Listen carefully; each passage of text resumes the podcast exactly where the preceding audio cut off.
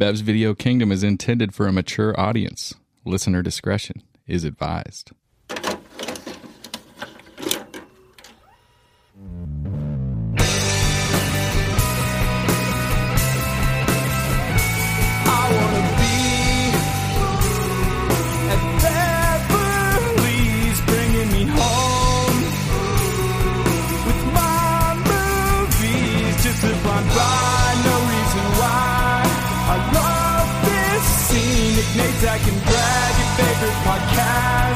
Let's start this thing.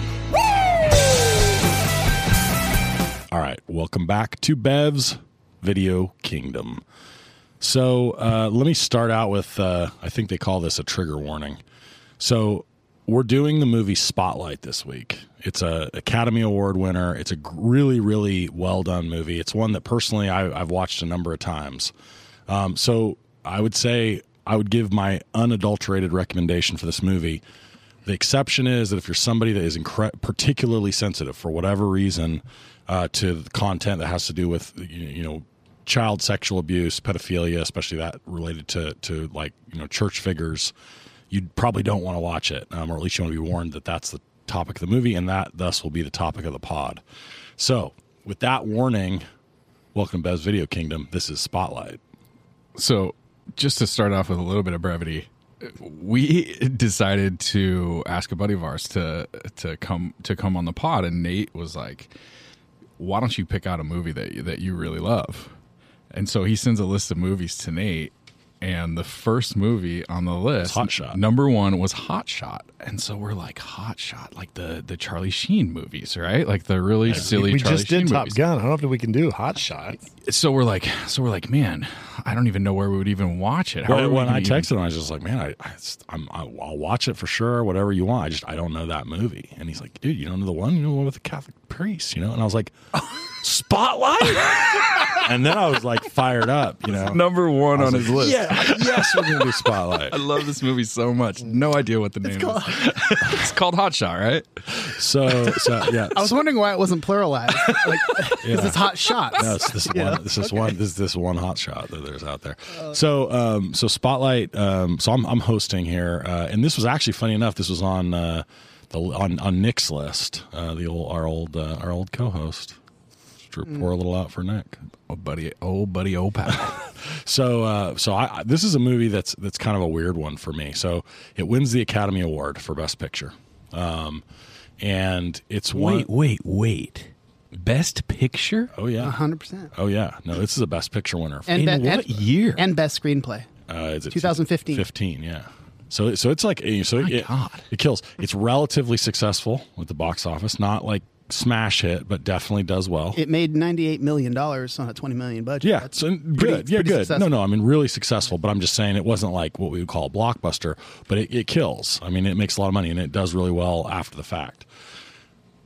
The content of the movie, as I just sort of warned, is like a strange one it, for to have that kind of success. Partly because you think of it as who's texting you. It wasn't me. It wasn't me that time. Did you guys hear that ding? It was not me. Brad looked at me immediately and was like, God damn. because you don't. take- Uh, by the way, can we have a little side sidebar? Oh, here? can we talk about this? Let's talk. Let's just break. now. Listeners, who's Okay. in the wrong here? Okay, so. So so so the other day, Brad, what'd you send? Oh, there's a there's a crash in the F1 race, and if you if you listen to our uh, to our uh, Rush rush, pod, rush yeah. pod, you'll know that Brad is an F1 aficionado. So Huge fan. so there, there was a crash recently in the opening of the race. Now, what you Well, need to know about F1 It, it, yeah, this is the, this race was in Silverstone. Uh, it, it was in England, so we got up and we were watching it live at 7 a.m. So Brad wakes his On family up at 4:30 in the morning on Sunday. well, you got to watch all the pre-race stuff. You got to watch you got to watch Martin on the grid and everything. So yeah, So they're watching. So there's this race that happens.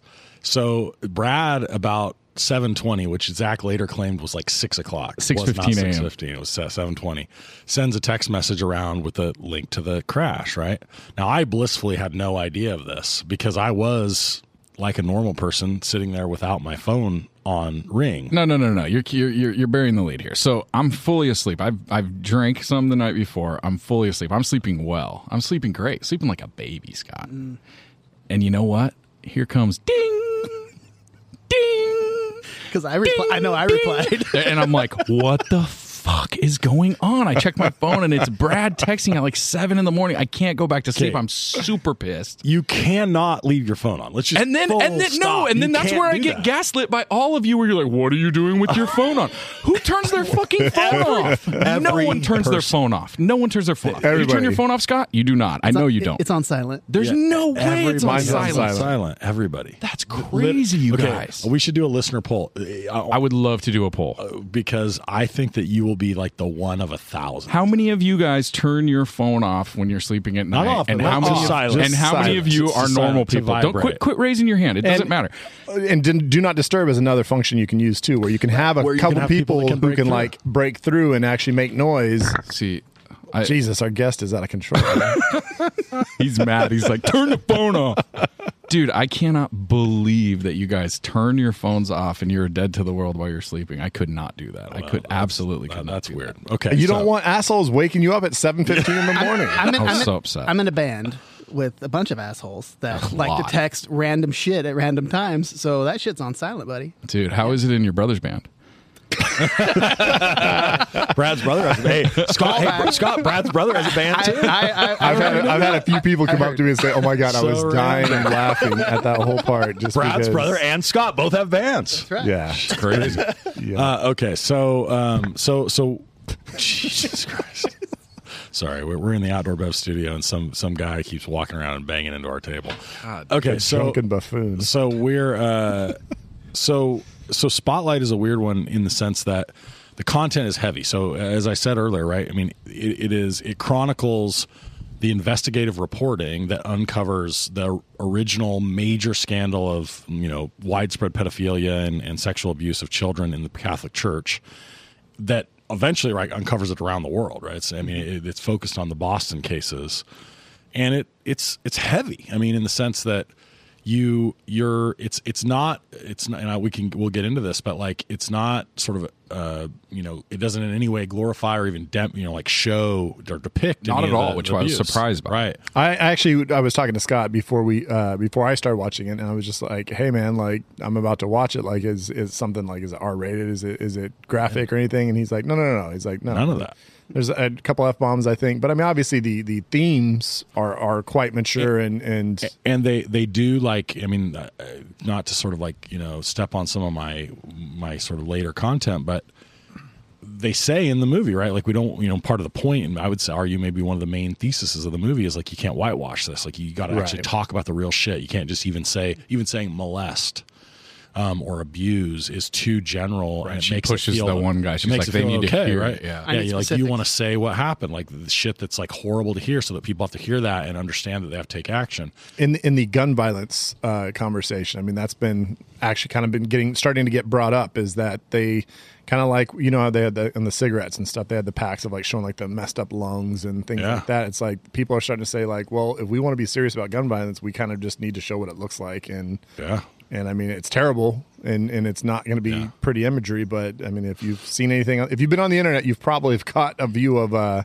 a gunshot wound here or there, and it's it's not. But if you make, pretty at all. but if you were making a movie about mass shooting or or or that that sort of issue, I mean, that would be shown, right? I mean, Right. But it's Yeah. but it's it's they almost made a specific point not to show any of it, which which is fine with me. I, I don't need to see any of it. But I mean, it made me wonder: eh, would it would the movie have? I mean, it's, it's a pretty impactful movie. Would the movie be even more impactful, or would it have taken away from the? Imp- I mean, I would argue that like for two reasons it would be less impactful. One is like it would be seen in some ways as being like gratuitous. And so people would, you know, see it critically in that way. But second, I think there's fewer people can handle it, right? Like, Agreed. as heavy as it is, I don't, you know, like I've watched that movie a bunch, and it, Uh, you know, it enrages me every time. It makes me, it makes me think like, oh, okay, like I'm, I'm against anything that supports anything that the institutional Catholic Church is trying to it, do. It doesn't. It doesn't need it. It doesn't. Doesn't need it. You, you could because it's the you know your mind paints a picture because they're being very descriptive. They're telling about the acts. They're explaining and the actors that are Yeah, you're playing the seeing victims, victims who or are- survivors are doing Reacting- really like Right. give you Super that, feel, emotional, that yeah. heavy feeling. And yeah. the and the thing is, what's the craziest part about this whole thing is it is a true story. Like it's and it does a pretty good job, I think, yeah, following. it's the- it- yeah. I looked up an article and it's pretty pretty damn close. Other than maybe a few, um, like uh, uh, Rachel McAdams' character Sasha, isn't the one that actually got the confession out of that one priest. It was the um, the uh, Armenian guy that kept like kind of butting in. The was Hulk? listening. No, not not Ruffalo. Oh. The one, the one kind of one of the side characters, the guy that's kind of sitting at the tables, kind of overhearing things, whatever. Okay. So he, I guess that was the guy who actually got the the confession, but she actually wrote the story. Okay. So little things like that that it makes it for a better story, Right. Which makes sense. But Yeah, yeah. they didn't embellish anything as far as the facts and how, Yeah. how everything about the. the So I'll ask the old guys at the table. Uh, like for me, the it's almost a cliche at this point. Like Catholic priests and little boys, right? It's like it's like a it's like a thing that's in the zeitgeist of society or whatever. Was that before this story came out? Was that was it not a thing? Because it sounds like a story came out in like 2001 or 2002 uh, was that was it not like part of the cultural like thinking or was it already and these guys just proved that the catholic church or the, the clergy or whoever the higher ups knew about it was that the big I'm, bombshell I'm curious what Brad what Brad and Scott say here because I'm actually now like second guessing my initial instinct. I thought the the O'Grady like thing was. I thought that was like mid '90s. It is. Yeah, Oh, it so is. it's yeah. like, there things things broke before this.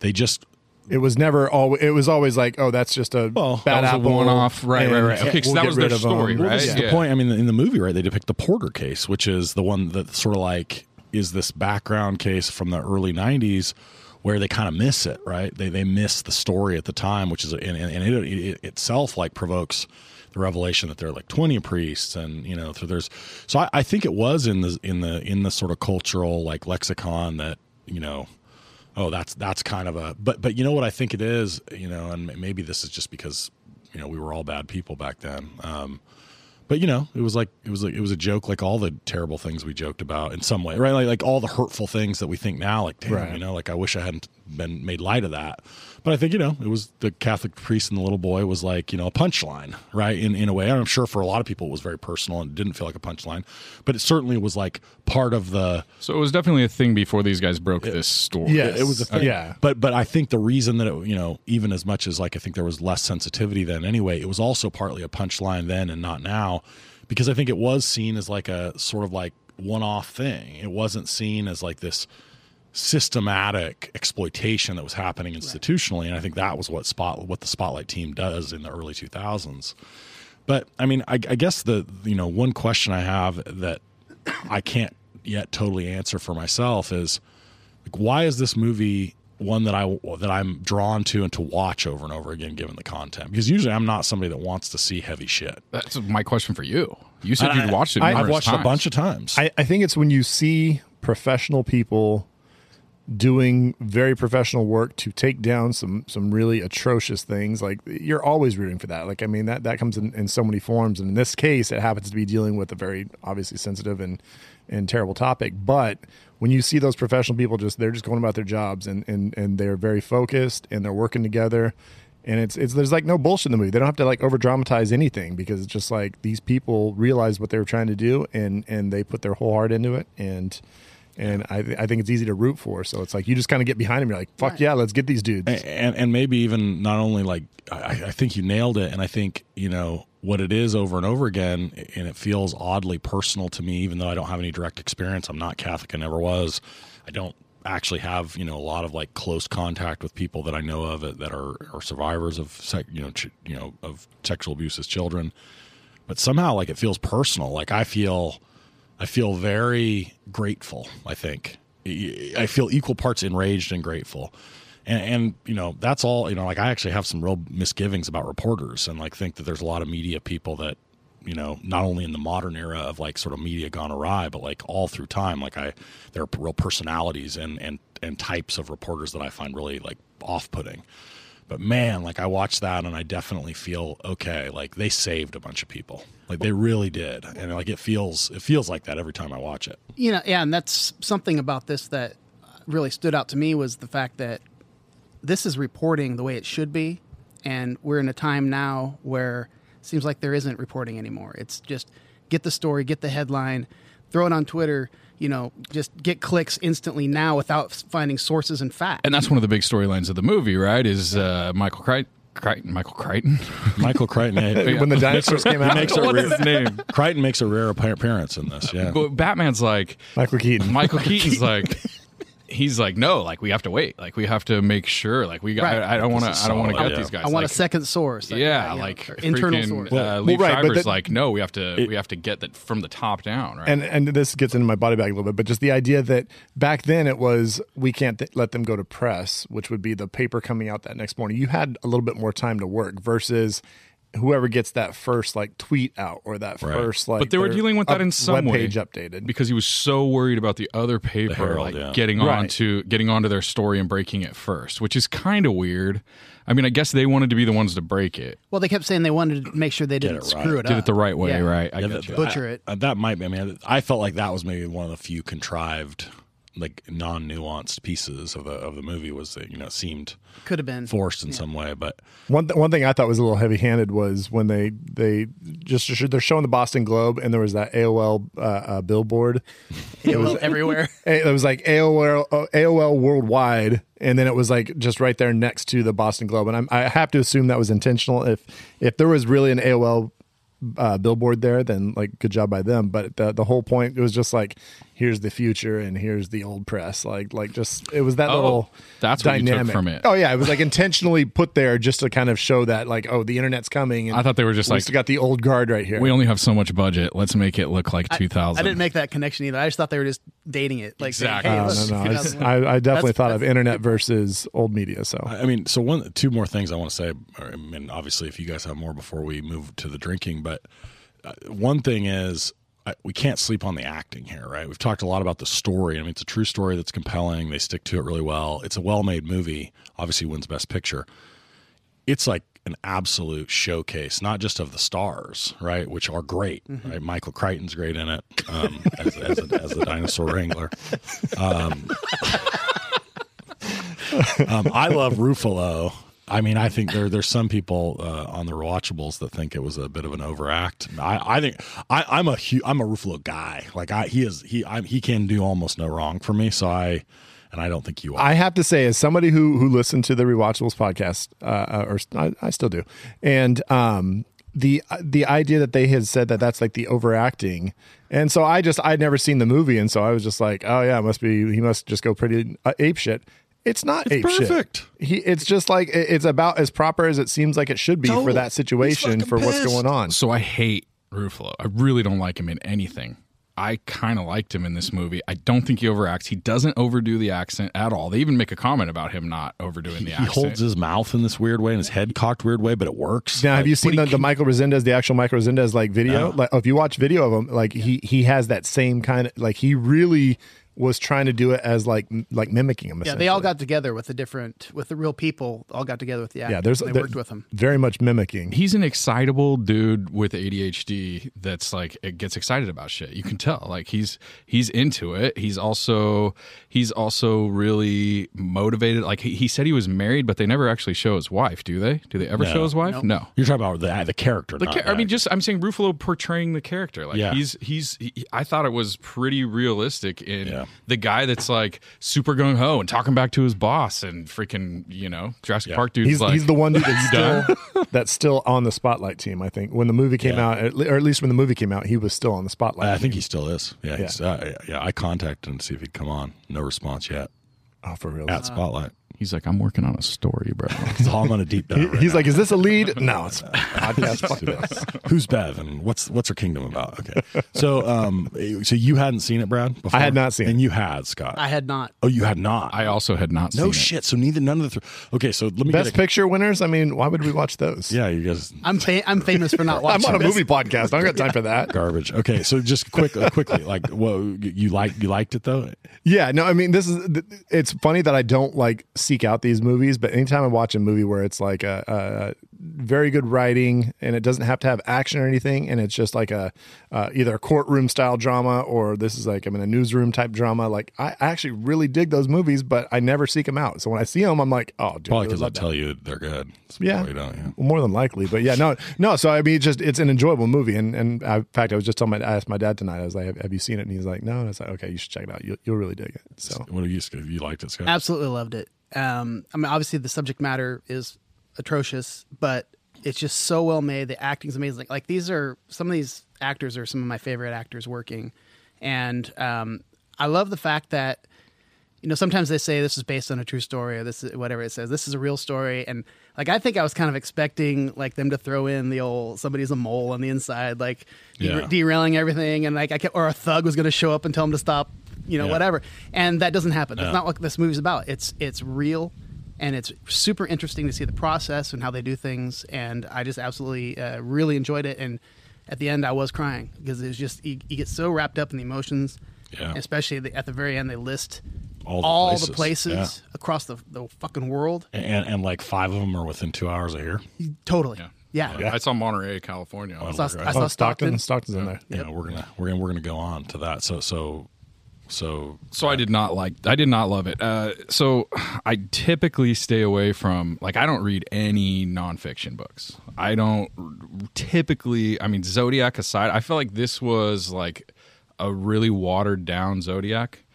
I didn't love. I di- I didn't want them to show what happened to these kids but I thought maybe there would be some flashbacks. I thought there would be maybe more concentration or like some characters. Like they show the one priest who's like obviously senile or or out of his Yeah, mind in some way, but they don't show they don't have any Father of, of that side. Pockman, there's yeah. there's really very little coming from that side.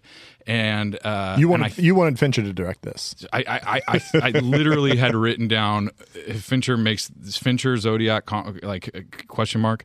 But what it is is like I didn't feel the punch at the end. I just felt like mm. okay, the story released. They kind of like are getting a bunch of phone calls, and I mean, I guess that's supposed to represent that all these people are coming out now because of the story that they did, and I get that. But like, we don't get to see anyone be punished. Like we don't get to see like these people did horrible. Like I've got three small kids. Like like Nate said, like the, it makes me viscerally want to hurt people and know and you Oh, I, don't I see think it the at all. answer is Oh, you didn't watch Spotlight too? I, I think uh, uh, You know what I'm saying though. Spotlight too. I- I don't- Punish- I- the punishment of the priests. Yeah, but I mean anything. Like there's no like you don't get to see the cardinal But- but- like sitting in his thing being all cocky. No, he got an upgrade. He got come in upgraded. No, but I, mean, to, I think, I uh, think, I think you don't see it because it doesn't happen.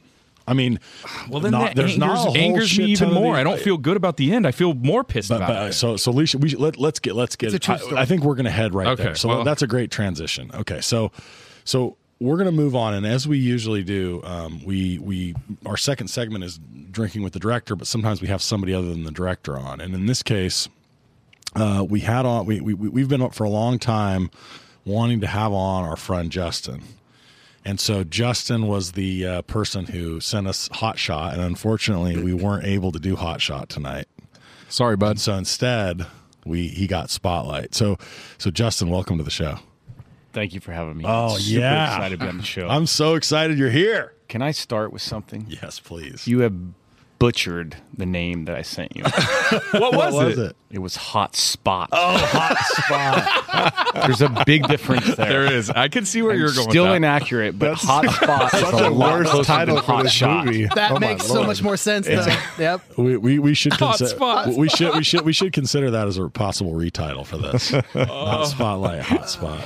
So so Justin, so so part of the funny, yeah. So so part of the funny is like we were sure we, you know, Justin's like a big alien guy. Would you say you're an alien guy? A UFO. UFO. Oh, There's a difference. is there a difference? There's a big difference. What's the difference? Yes. Well, I mean, UFO is an unidentified flying object. Right? Okay. Alien is You know what it is. everything else out there. Who knows? Identified. So, I do want to uh, to clarify that this is a very hot spot in my entire body when I see a movie like this. So All that's right. why so that's sent you, you were talking about the hot spot. You getting all you get all worked up and heated because you're like mad. I get very mad. Hot spot. I rage. Yes, but at Okay. the same time, like like Nate, you you were not raised in the Catholic Church or really any I- I- church I- too hardcore, I, correct? I, I, yeah, I was a, I was a, I'm a like lapsed, not that committed Methodist. I'd say. Okay, my mom, my mom and my sister would go to the Presbyterian church, uh, kind of on and off. Never forced me or asked me to go ever. I think I was asked to go once. I said no, I don't want to go, and then I was never asked again. My dad always claimed that he went to the Church of the Links, which was the golf course on Sunday morning. uh, Brad, church, no church. Uh, like more like Easter Christmas church, but Okay. like every once in a while we'd go because we had some some like family and stuff that they, they were a lot more big big into the church, and I I, I remember very much as a little kid seeing somebody speak in tongues for the first time. Oh, my god! And I was like immediately like, okay, this shit is wild and not for me. Scott. I believe in the Church of Baseball. Okay, so yeah, so Um, Scott, but you're a Dodger fan, which is even fucking weirder. Right.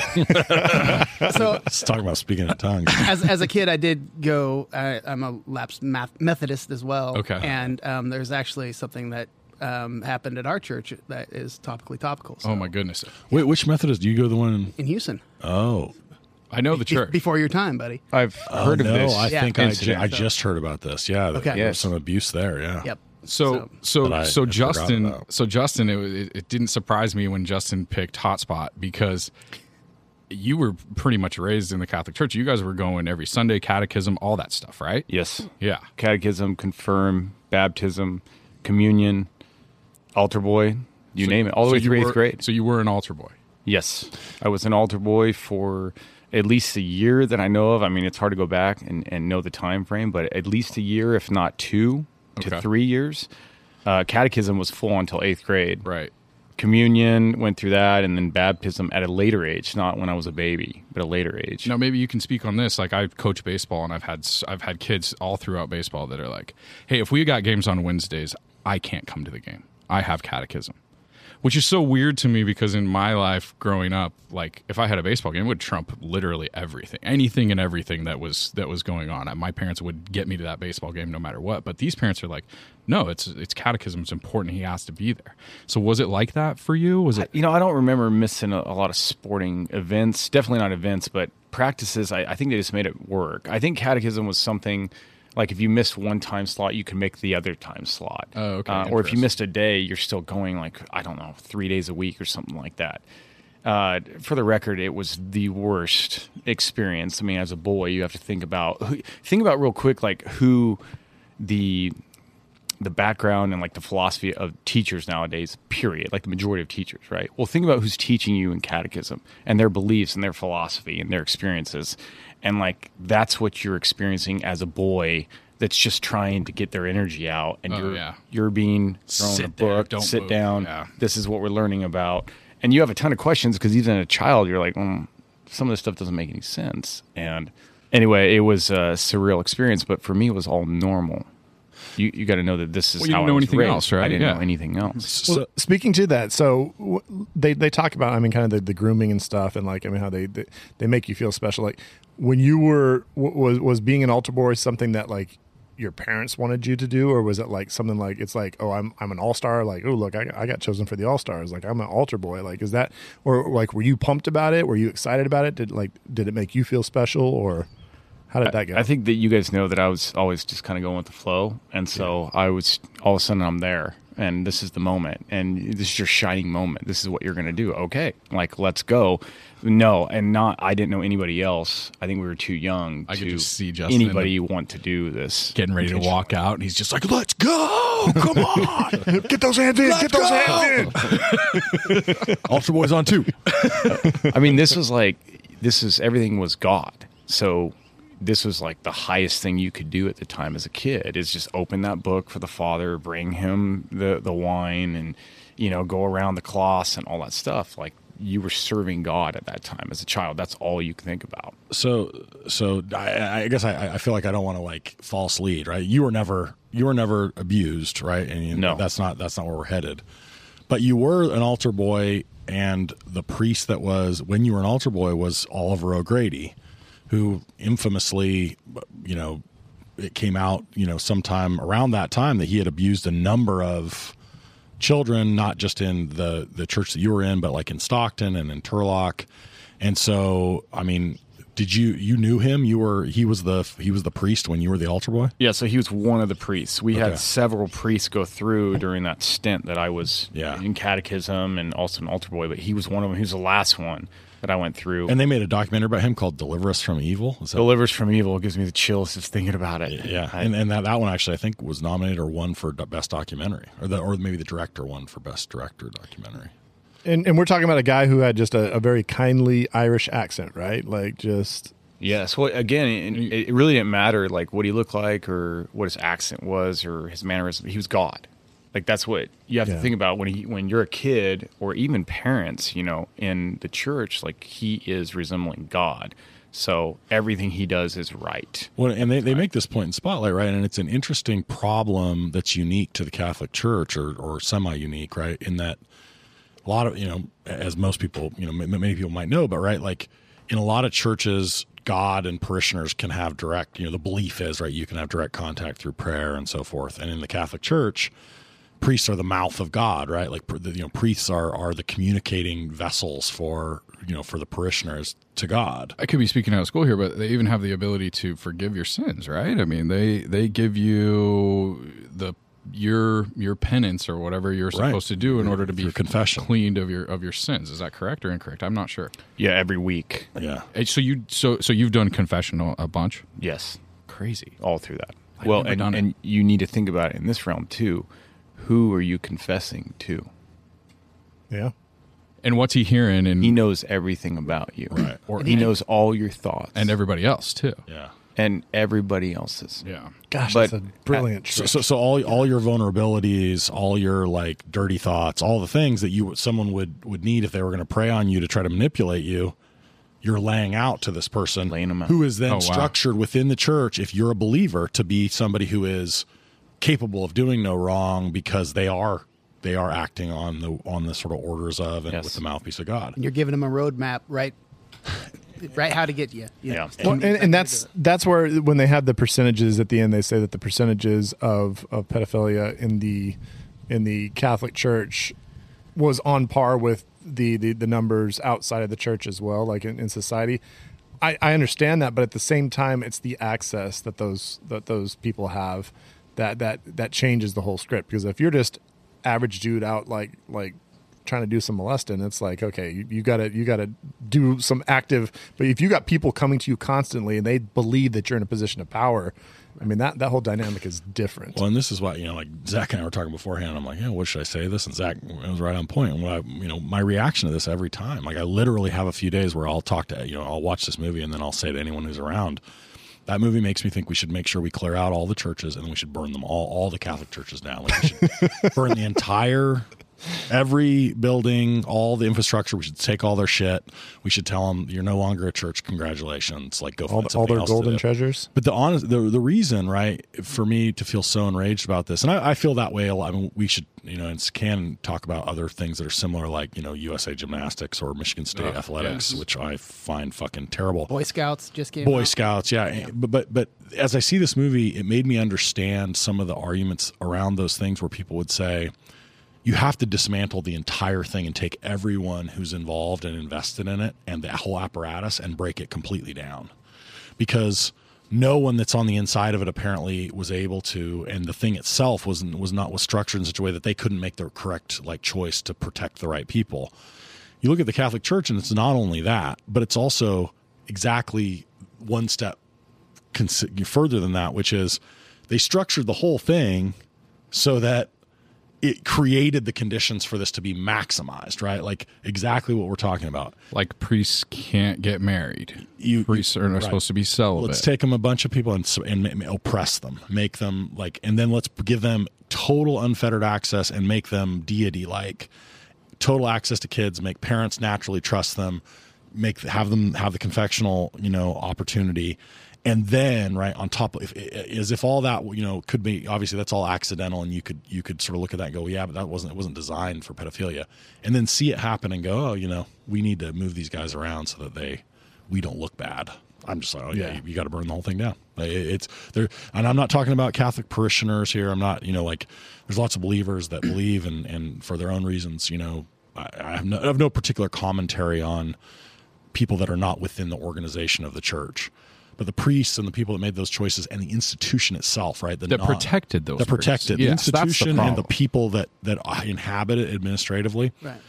I, I have no I have no apology for saying that like the worst thing should happen. I, was- I was I thinking know. about just as human beings, though. It's like like if it would, uh, all of us have played on sports teams, and it's like if you knew that one of your teammates was was cheating or doing something wrong that might get them like removed from the game or kicked out of the game or or if you're in school and like you see them doing something that could get them maybe suspended or something like oh they wouldn't be able to play on on Friday or whatever it's like I I know as tough as it like as as as much as we want to say like oh we always would do the right thing it's just like some of us would definitely turn a blind eye like well we kind of need them for for our game. So I guess I'm just not going to say anything about this. I'm not going to speak up about it. And and obviously this is on a completely different level, but it's just saying just within human nature, it's just sometimes that's the way we behave. When Well, it it'd be the easy to- way out. I mean, it's human Yeah. nature to take the easy way out. I mean, I wonder how much of it is like predicate, like the Catholic Church is is is like built upon this foundation of how, however you sin, if you confess, you will be forgiven for those sins, right? So then the the question that I always ask myself is like, at, at, at what point does that stop? Like, what what at what sin is bad enough? It's never stops. It that's what I mean. So like, it, you would think that like, oh, pedophilia is like that's like a level where you know. You, you, we're not going to forgive you for that one. Like you can go, you can do all of these bad things, but once you get to a certain level, like okay, now now you, now we got to kick you out, right? I mean, I would think that that would be it, but it, it doesn't seem like that's the way it works. So I'll I'll go a step further and say that the biggest problem I think is not that they intentionally did all this stuff, but the belief that God was going to fix them. That was going to forgive them, right? and that's what I have a huge problem with is that they handled everything in house and then moved it thinking we forgive you of your sins. You have confessed, we know your problem. We're going to send you somewhere else, a new environment, and we're going to relieve you of your sins now. You do better. God is with you. And that notion of like that, you know, it, it's like COVID, like or or being homosexual, like you're going to pray the gay way. You're not going to pray the gay way. Right. It's not going to happen.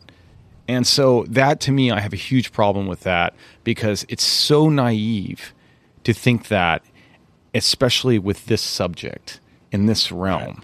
Yeah, and, and I think that gets right to, to Brad's point about you know, I mean, two two follows on those things. One, the stakes are so high here, right? That that's makes what makes it unforgivable, right? Like you have to look at it and go. I, I mean, I have to look at it and hopefully believe myself that if I, you know, that there's a real important categorical difference between what I would will, be willing and able to do if I saw somebody abusing a child versus missing school so they couldn't play in a sporting event, right? Like those two things for me, you know, I have to, and even like, you know, I've been a coach, right? So I've coached, you know, high school sports.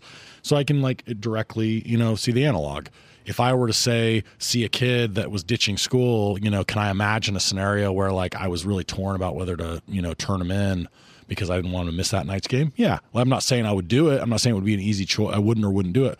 But I can see like the the dilemma being a real one there for me. I genuinely hope that I would look at that and I would go, oh, there's an assistant coach abusing somebody, but I know that guy and he's really nice. Fuck that. Like, I hope I would just totally run him up the flagpole. But that's the whole point, right? There's levels to this shit, but apparently in the Catholic Church, there's not. Well, all do- do you think sins part are of- equal in God's eyes, Or right? do you think it has something to do with the fact that none of these gentlemen who were doing it, and they mentioned nuns doing abuse as well, but I mean, some of these guys obviously not have any kids. Like, does, does that just maybe make it different in their eyes, the fact that they don't have children? Because I know as uh, all of, uh, as being a father, it's just like I get just irate thinking about somebody doing any type of intentional harm to my kid. Like, I mean, that's I mean, I'm going to go out on a limb and say no. Scott, you don't have kids. No, And how do you feel about that? I want to kick some ass. Yeah. I oh, mean, Oh no I- no no no! I'm not saying like I'm No, saying but- no, but just my- my- within the institution, Here's- all those guys. they systematically don't. But I, my, Right. but I'm just saying, like, my guess is that I don't. I, my guess is that with that, like, it just doesn't. Like, I, I feel that way about my own kids, but the truth is, like, for me personally, like, I don't actually think about my own kids in, in that. Like, not that I ever would want that to happen to them, but I'm not watching that movie going like I'm enraged because that could happen to my kids. I'm like. I just think about. I just think you know. For That me, it it's just happened it's to a kid. A kid. Like Yeah. I just have such a problem. or with the that. kids that don't have this family structure That's that exactly you are what it pa- is. able to give your kids, and you're like, oh, I could totally see how that would happen to that kid because he doesn't have a father figure. He's Fuck, looking for that. Yeah, exactly. So, but and the then co- have that trust just completely betrayed. That kid's already Yeah. fucked. You know what I mean? And now it's just they're and now they're just doubling down on ruining those kids. You know so, what I mean? so Like, not just ruining those kids, but now we're talking about a system that they're creating and ruining other kids as well. Because as you saw with the priest that um, John, whatever his name was in the movie, the actor, he went and saw that priest. It was clearly not right in the head, the older guy, and he said, "I've been raped." Right. I've been raped. I was abused too. Right. yeah, so it's okay. And I didn't get any pleasure out of it. I gave pleasure. Like he was so just Deluded, just- delusional about delusional it. and and and I don't know. They didn't really say if he was still like a practicing Catholic or not, or, or or whatever. But it's just like the fact that he felt like, oh, I've I've confessed the sin. I've I've talked. So he like openly talked about it. Like I've confessed this. Like hey, I can talk about it now, and didn't have any like shame about it or anything. Is like, oh, that that sin's been absolved. Like it's gone. So, so to throw this for a loop, though, like the other side of what I was going to say, and, and again, like I fucking, I'll burn the whole Catholic Church down. So I, I'm not trying to excuse the the church for this. The institution now. Let's use the, the, word insti- institution. the institution, yeah. I don't mean, the, I don't mean the parishioners, but You're mean not the- hoping that they're on Sunday No, mass. no, no. I'm saying like em- em- empty buildings steal all their gold. Yeah. So what I'm saying though is like the flip side of this, you know, and we think about this with the Holocaust and like the follow on the Holocaust with there's like some social science research that itself is problematic, but like the Stanley Milgram experiments where they have people come into a lab and they like they tell people that they're shocking somebody as part of the experiment and the person is like spo- thinks they're shocking someone and then they're supposed to turn up the voltage and turn and there's like an authority figure telling them to turn up the voltage and shock and they they, they get to the point in these experiments where they shock people that are so they think they're not really happening but they think someone's screaming in pain that they're shocking because somebody an authority figure tells them. And so you get you know like you see that there, there's the Stanford prison experiments that have like sort of a similar, you know, like like dynamic. And one of the things that you see and, and you learn from this, and probably the very fact that like it's not just the Catholic Church, but we have lots of examples of institutions full of people that probably can't just all be evil, right? I mean, this is the problem with the church. It- there's a whole bunch of people that are causing this problem that are not pedophiles. Most of the people that are causing this problem are not pedophiles. There are people that are protecting an organization, that Protecting and care about. perpetuating. That's the biggest great problem with this that makes it worse. Be- Exactly. because, like we like Brad said, the percentage to the general public is actually six percent, which any percent is fucking too much, of course. But it's not an anomaly as far as there's more like a bigger percentage of Catholics just having to do it. But the biggest problem is they're getting away with it. They're getting moved around and then doing it to more fucking people. Right. They're be- being given fresh batches of victims. exactly, and they're in a perfect situation to get away with it. and that's more evil because honestly a lot of these priests are sick because maybe they have been abused maybe they you know they, something's happened in the past that's why that that one guy totally said it's okay because i was abused It- it's I, I didn't take any pleasure in it it's okay and he totally thought that and it's an actual mental thing and that happened in the houston case with in methodist church and i don't want to get too into the weeds in it but if, you- if you look it up online you can you can find all the information the whole case is online you can look it up but the victim, the main victim in that case, acted out on his own sister because he had been preyed on. That's what I. That's what I was talking about earlier. Right. And it, to follow up on that, I'd read a quote from the sources that the journalists had in this movie. Do not get enough credit. The sources that they came across were absolutely amazing. One of the sources said, "When a priest does this to you, he robs you of your faith. So you reach for the bottle or the needle, and if that doesn't work, you jump off fucking bridge." Right. And if you're not doing that, like, who are you impacting along the way? Are you having kids yourself, or nieces or nephews, or what occupation you in? Like, who is mm-hmm. on the same road you're on?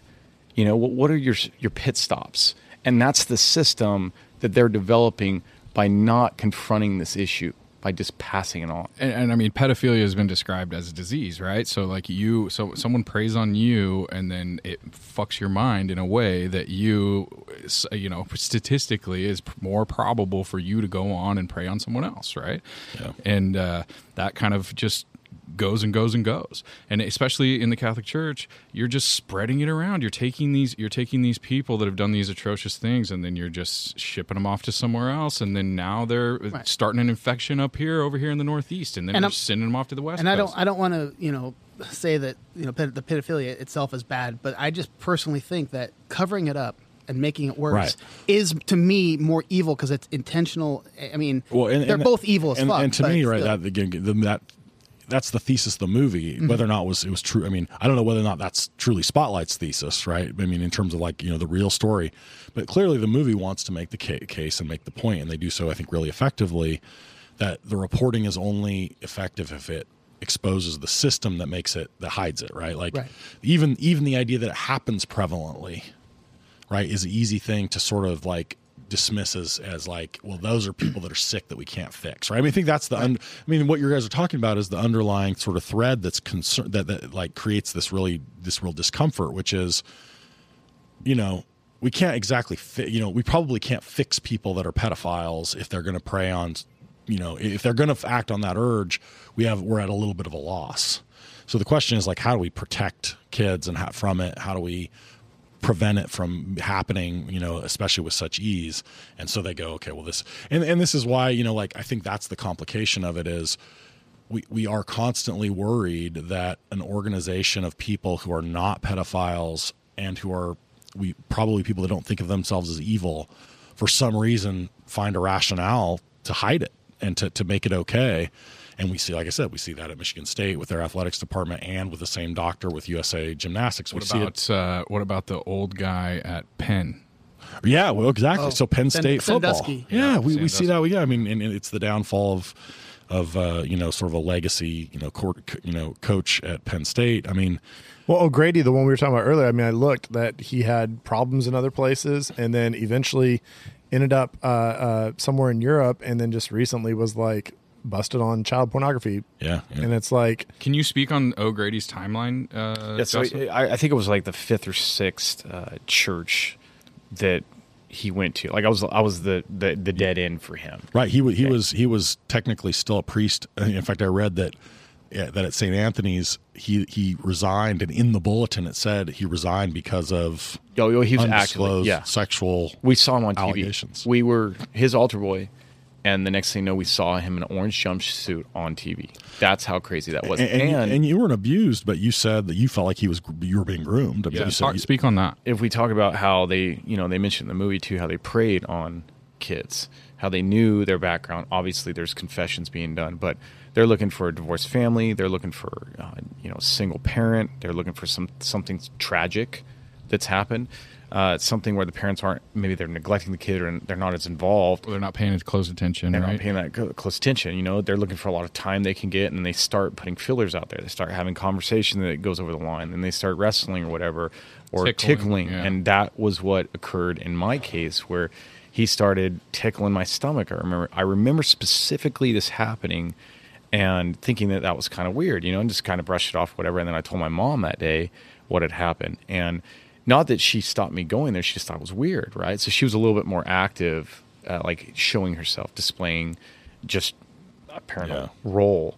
Um, and shortly after that, he was in an orange jumpsuit. Like that was it. Damn, dude. And and it gives me the creeps because I was that close. And if you watch the documentary that you were alluding to, Deliver Us from Evil, like this guy held kids down. Like that's you know, there's some like in Spotlight, they're talking about, oh, okay, it was conversation, and it was like strip poker or something like that, and then he talked me into this or he touched me. There's some that just hold They're like people forcibly down. raping kids. Yeah. Well, and one of the heaviest scenes for me, right, and like this sort of resonates. We're a bunch of athletes, you know, you know, around the table and played a lot of sports of at both youth and and high school and things. last week he had an impeccable frame in, in high school. Now we're all athletes. I like it. Well, I, well, I said we were all athletes. I said we're all athletes, and I meant I just kind of I was an athlete, and the rest of you guys sometimes played sports. you guys, no, I was happy to be on that bus. we were all friends of an athlete. So. I was stoked. Uh, I'm so- getting so, called an athlete. So you know, there's the scene in the movie where where he you know he talks to the guy that was a hockey player um, and had been abused. That was Right. you Right. know, around his. The, the- this is the Michael Crichton. Um, oh, sorry, that's Robbie. Ro, Ro, uh, Michael Robbie- Keaton. Michael Rob- Keaton. Robbie Robinson, Michael Keaton, and so he comes back and, and he's meeting with the people at the old the, the, the administrators of the old high school, and he sort of says like, "Did you play sports? You know, oh, you played football. I was, uh, I ran track." And he's like, "You know, I guess we got lucky. We just didn't happen to play hockey." And it's one of those things, like to your point, right? Like, you know, you, look for vulnerabilities, but like you weren't a kid that was fr- that would have been described by any of those things at that time, but he still tickled you. You know what I mean? Like it was still a. It, you kind of feel like you know you don't know, right? Like you you you you you're you're in the wrong place at the wrong time. It's not that all these that these kids were necessarily all you know just particularly vulnerable it's just they were in the wrong some were in the wrong place at the wrong time and you feel you know it's even worse in some ways right like you were saying zach that it was like he did, you know, th- th- these priests did look for people that were vulnerable, you know, and to me that, you know, and I've, you know, in other venues, right, like that, you know, makes me even more upset. But It's crazy to me that the the Catholics. I mean, this stuff was going on, and I mean, maybe it was kind of more apparent, and as as, as time went on, obviously people started to to get more in tune with it. But the Mormons, I mean, when they found out about polygamy and stuff, I mean, people went ape shit, and like they were making laws against it, and like I mean, basically, are trying to like almost destroy the Mormon Church. That's because When- it's relatively new. Catholic was institutionalized for so Yeah. long that people were like, "Oh, my grandpa's grandpa's grandpa believed in this, and I I've believed in it for my whole life." And then when you hear about this new Mormonism or whatever, I mean, people are like, "What?" I think just for me, like growing up, just hearing like oh, like the, there might be people describe Mormons as like oh they're the crazy ones and stuff, and it was just like bizarre to me that like that that people from opposing religions would be like oh yeah they're the crazy ones, they're the crazy ones, and it's like man they all got their their, their distasteful. Have you shit. read your stories, bro? I was like, "Oh my god." But, Well, you like know- crazy in general, you know, we talk about all these other incidents in sports and, and whatnot, but Jeffrey Epstein was the biggest story in the world for a while, at least in this country for sure, right? It can't touch the scandal. right, I mean, in terms of the scale, It can't even yeah, touch it. Hundred percent. Yeah, That's the magnitude of, of this movie or Spotlight or, you know, the journalists and just everything about it. That's why I liked it so much. and that just goes to show. So so so I think that just goes to show that if this country was predominantly ninety eight percent billionaires, that probably wouldn't have been that big a story because everybody it would have hit home for everybody that's also a billionaire, and they would have been like, oh yeah, you know, uh, you know, uh, whatever. But when it happens in something like the Catholic Church, it's it's that exact reaction, right? Like, oh no, like the, the, I'm Catholic. You know what I mean? It's like in order to condemn the Catholic Church, if you're Catholic, you're condemning yourself, right? Like we were talking about earlier, like what was it what was the what was the quote that i that i quoted earlier like it's it's it's easy it's easier to convince a man that he's been conned than to convince or it's, easier to con- It's to easier con to trick a man. man than to right convince him that he's been tricked. Right. So they're like, I'm sure that everybody that heard that that heard these things, especially devout Catholics, were like, again, just like the the higher ups were like, oh, this is just a one off. This is a bad bad seed. Blah blah blah. They weren't. They didn't know that they were shuffling them around. Well, I mean, I think that that certainly would have been true, yeah, prior to the spotlight story. I mean, I, I have the impression from, you know, I mean, obviously I, I have a limited sample of Catholics that I know well enough to have this conversation, but I certainly know some Catholics whose attitude has to stayed in the church, but who are, you know, very eyes wide open about the scandal and their reaction. I think at least some of the reaction is, we want to try to change this from the inside, right? It's a lot easier to, you know, fact we want we, we care about this thing and we want to try to make it better by getting rid of that, and we can affect that from the inside, not the outside. Um, and I think you know it it goes right to that point, right? It, you know, to some extent, that it probably robs a lot of those people their faith too, right? would I, mean, think you know, especially given that you know the status of priests. Speaking of that too, the the side stories of all these journalists, I thought were super intriguing. Uh, How the movie portrayed it. The accuracy of this film is like no other. It's, it's so factual, right? But what these guys were all going through individually now, um, for me, Mark Ruffalo, like what he went through, how he got so emotional in that scene, right? And then you know he's screaming, yelling f bombs. We need to do it right now. And then he meets with Sa- with Sacha, Sacha, yeah, yeah, Rachel Mc- McAdams is doing it, and he meets with her, and he kind of has a heart to heart. And this touched home with me because he says, "You know, I, I thought I'd go back to the Catholic Church at one time." so he starts questioning everything. I went through that. I hundred percent went through that, and uh, not not that I went through it after I saw the dude in the orange jumpsuit. I went through it later on in life, and thinking, I I won't. I don't think I'll ever go back. Not that I'm not spiritual, not that I won't believe in something, but Catholicism, I, I don't know if I'll go back. That is a rude awakening. That's Yeah. really hard to do.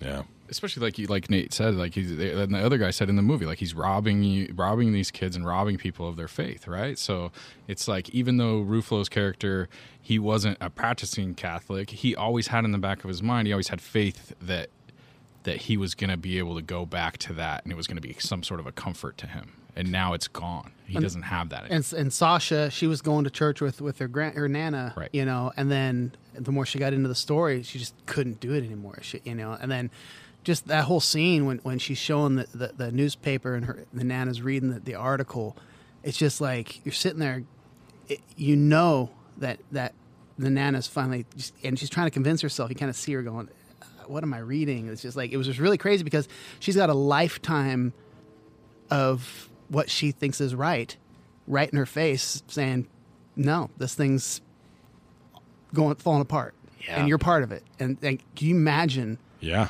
like being told that you know and, and and what's what's interesting is you know the whole boston is you know a very catholic you know community and and the, the one scene that was really interesting to me and very telling was when marty uh, Liev Schreiber, schreiber's character was talking to his publisher talking about the story and what was the one of the first things the publisher says?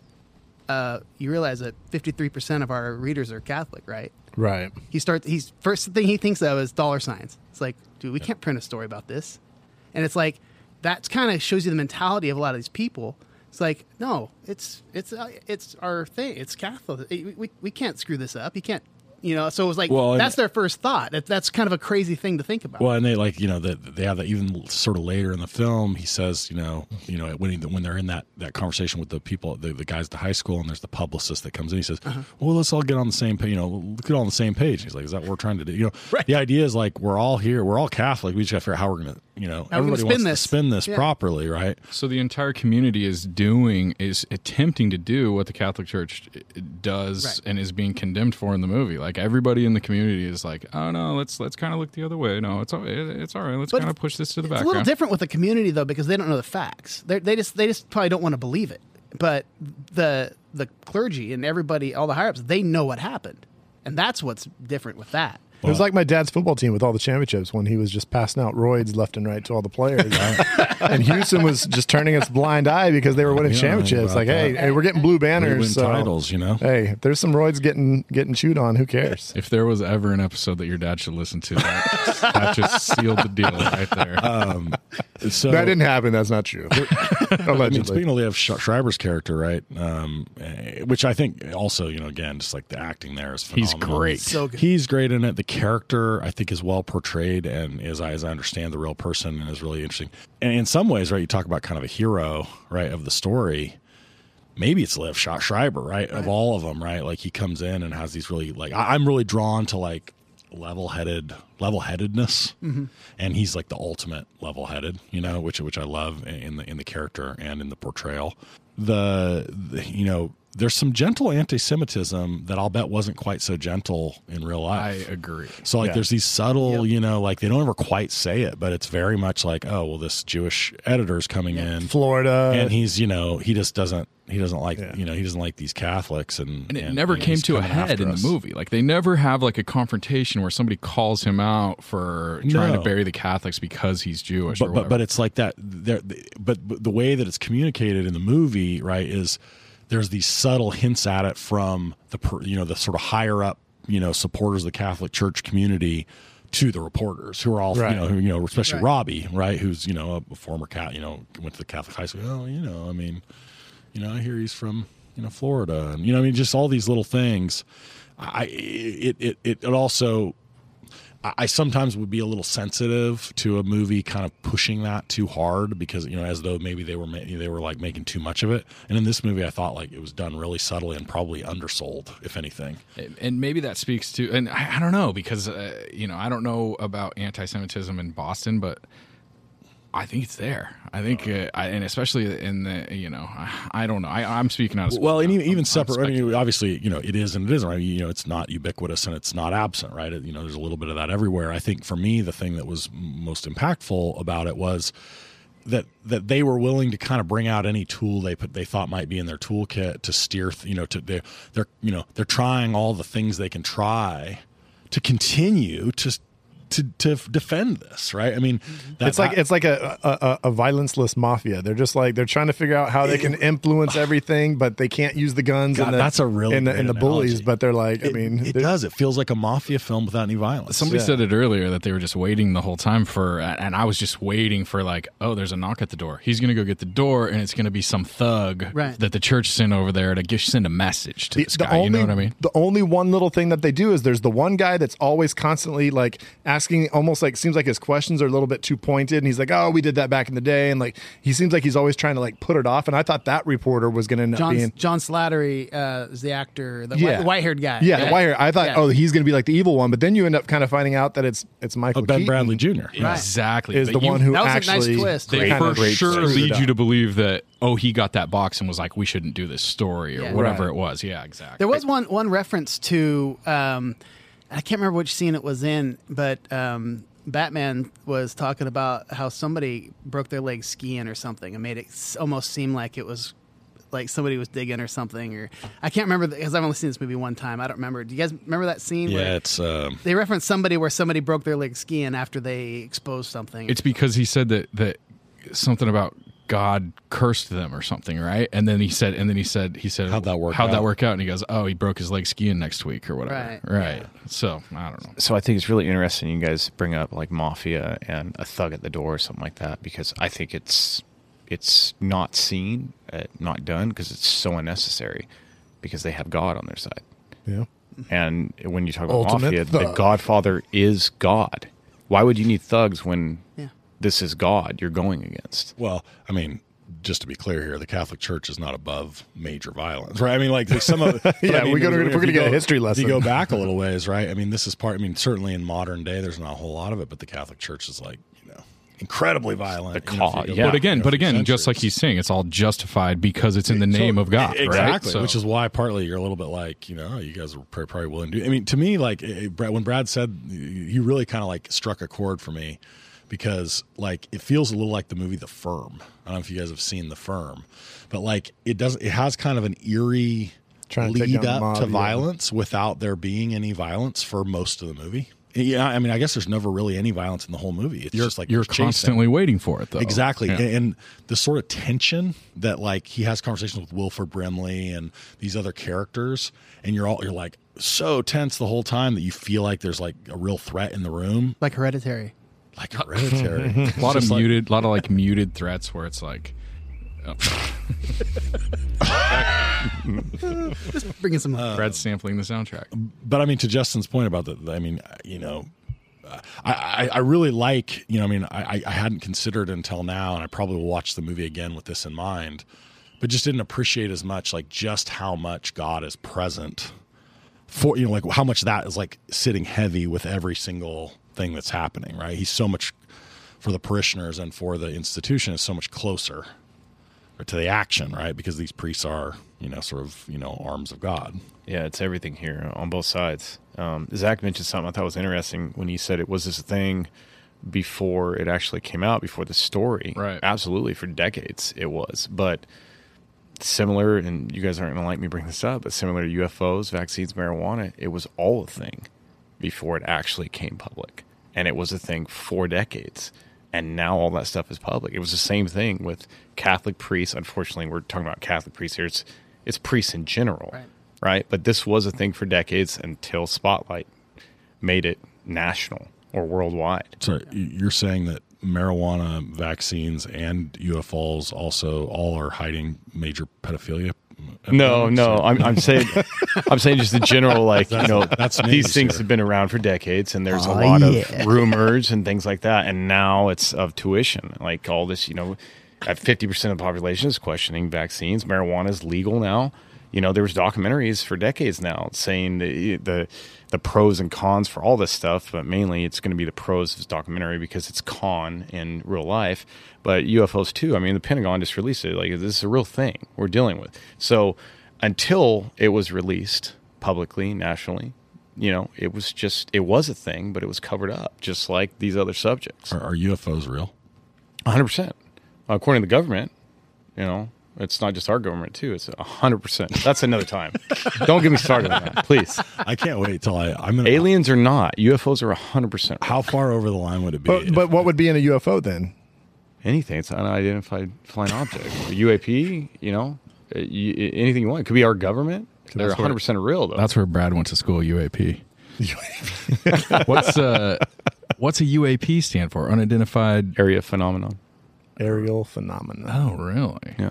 So I will tell a short story just to add a little bit more of uh, what did we say, call it brevity or Le- levity? lev- Levity. Brevity So, of. No, brevity would be if you just shut the fuck up, right? No, no, no, no. That's that's not my uh, that's not my forte.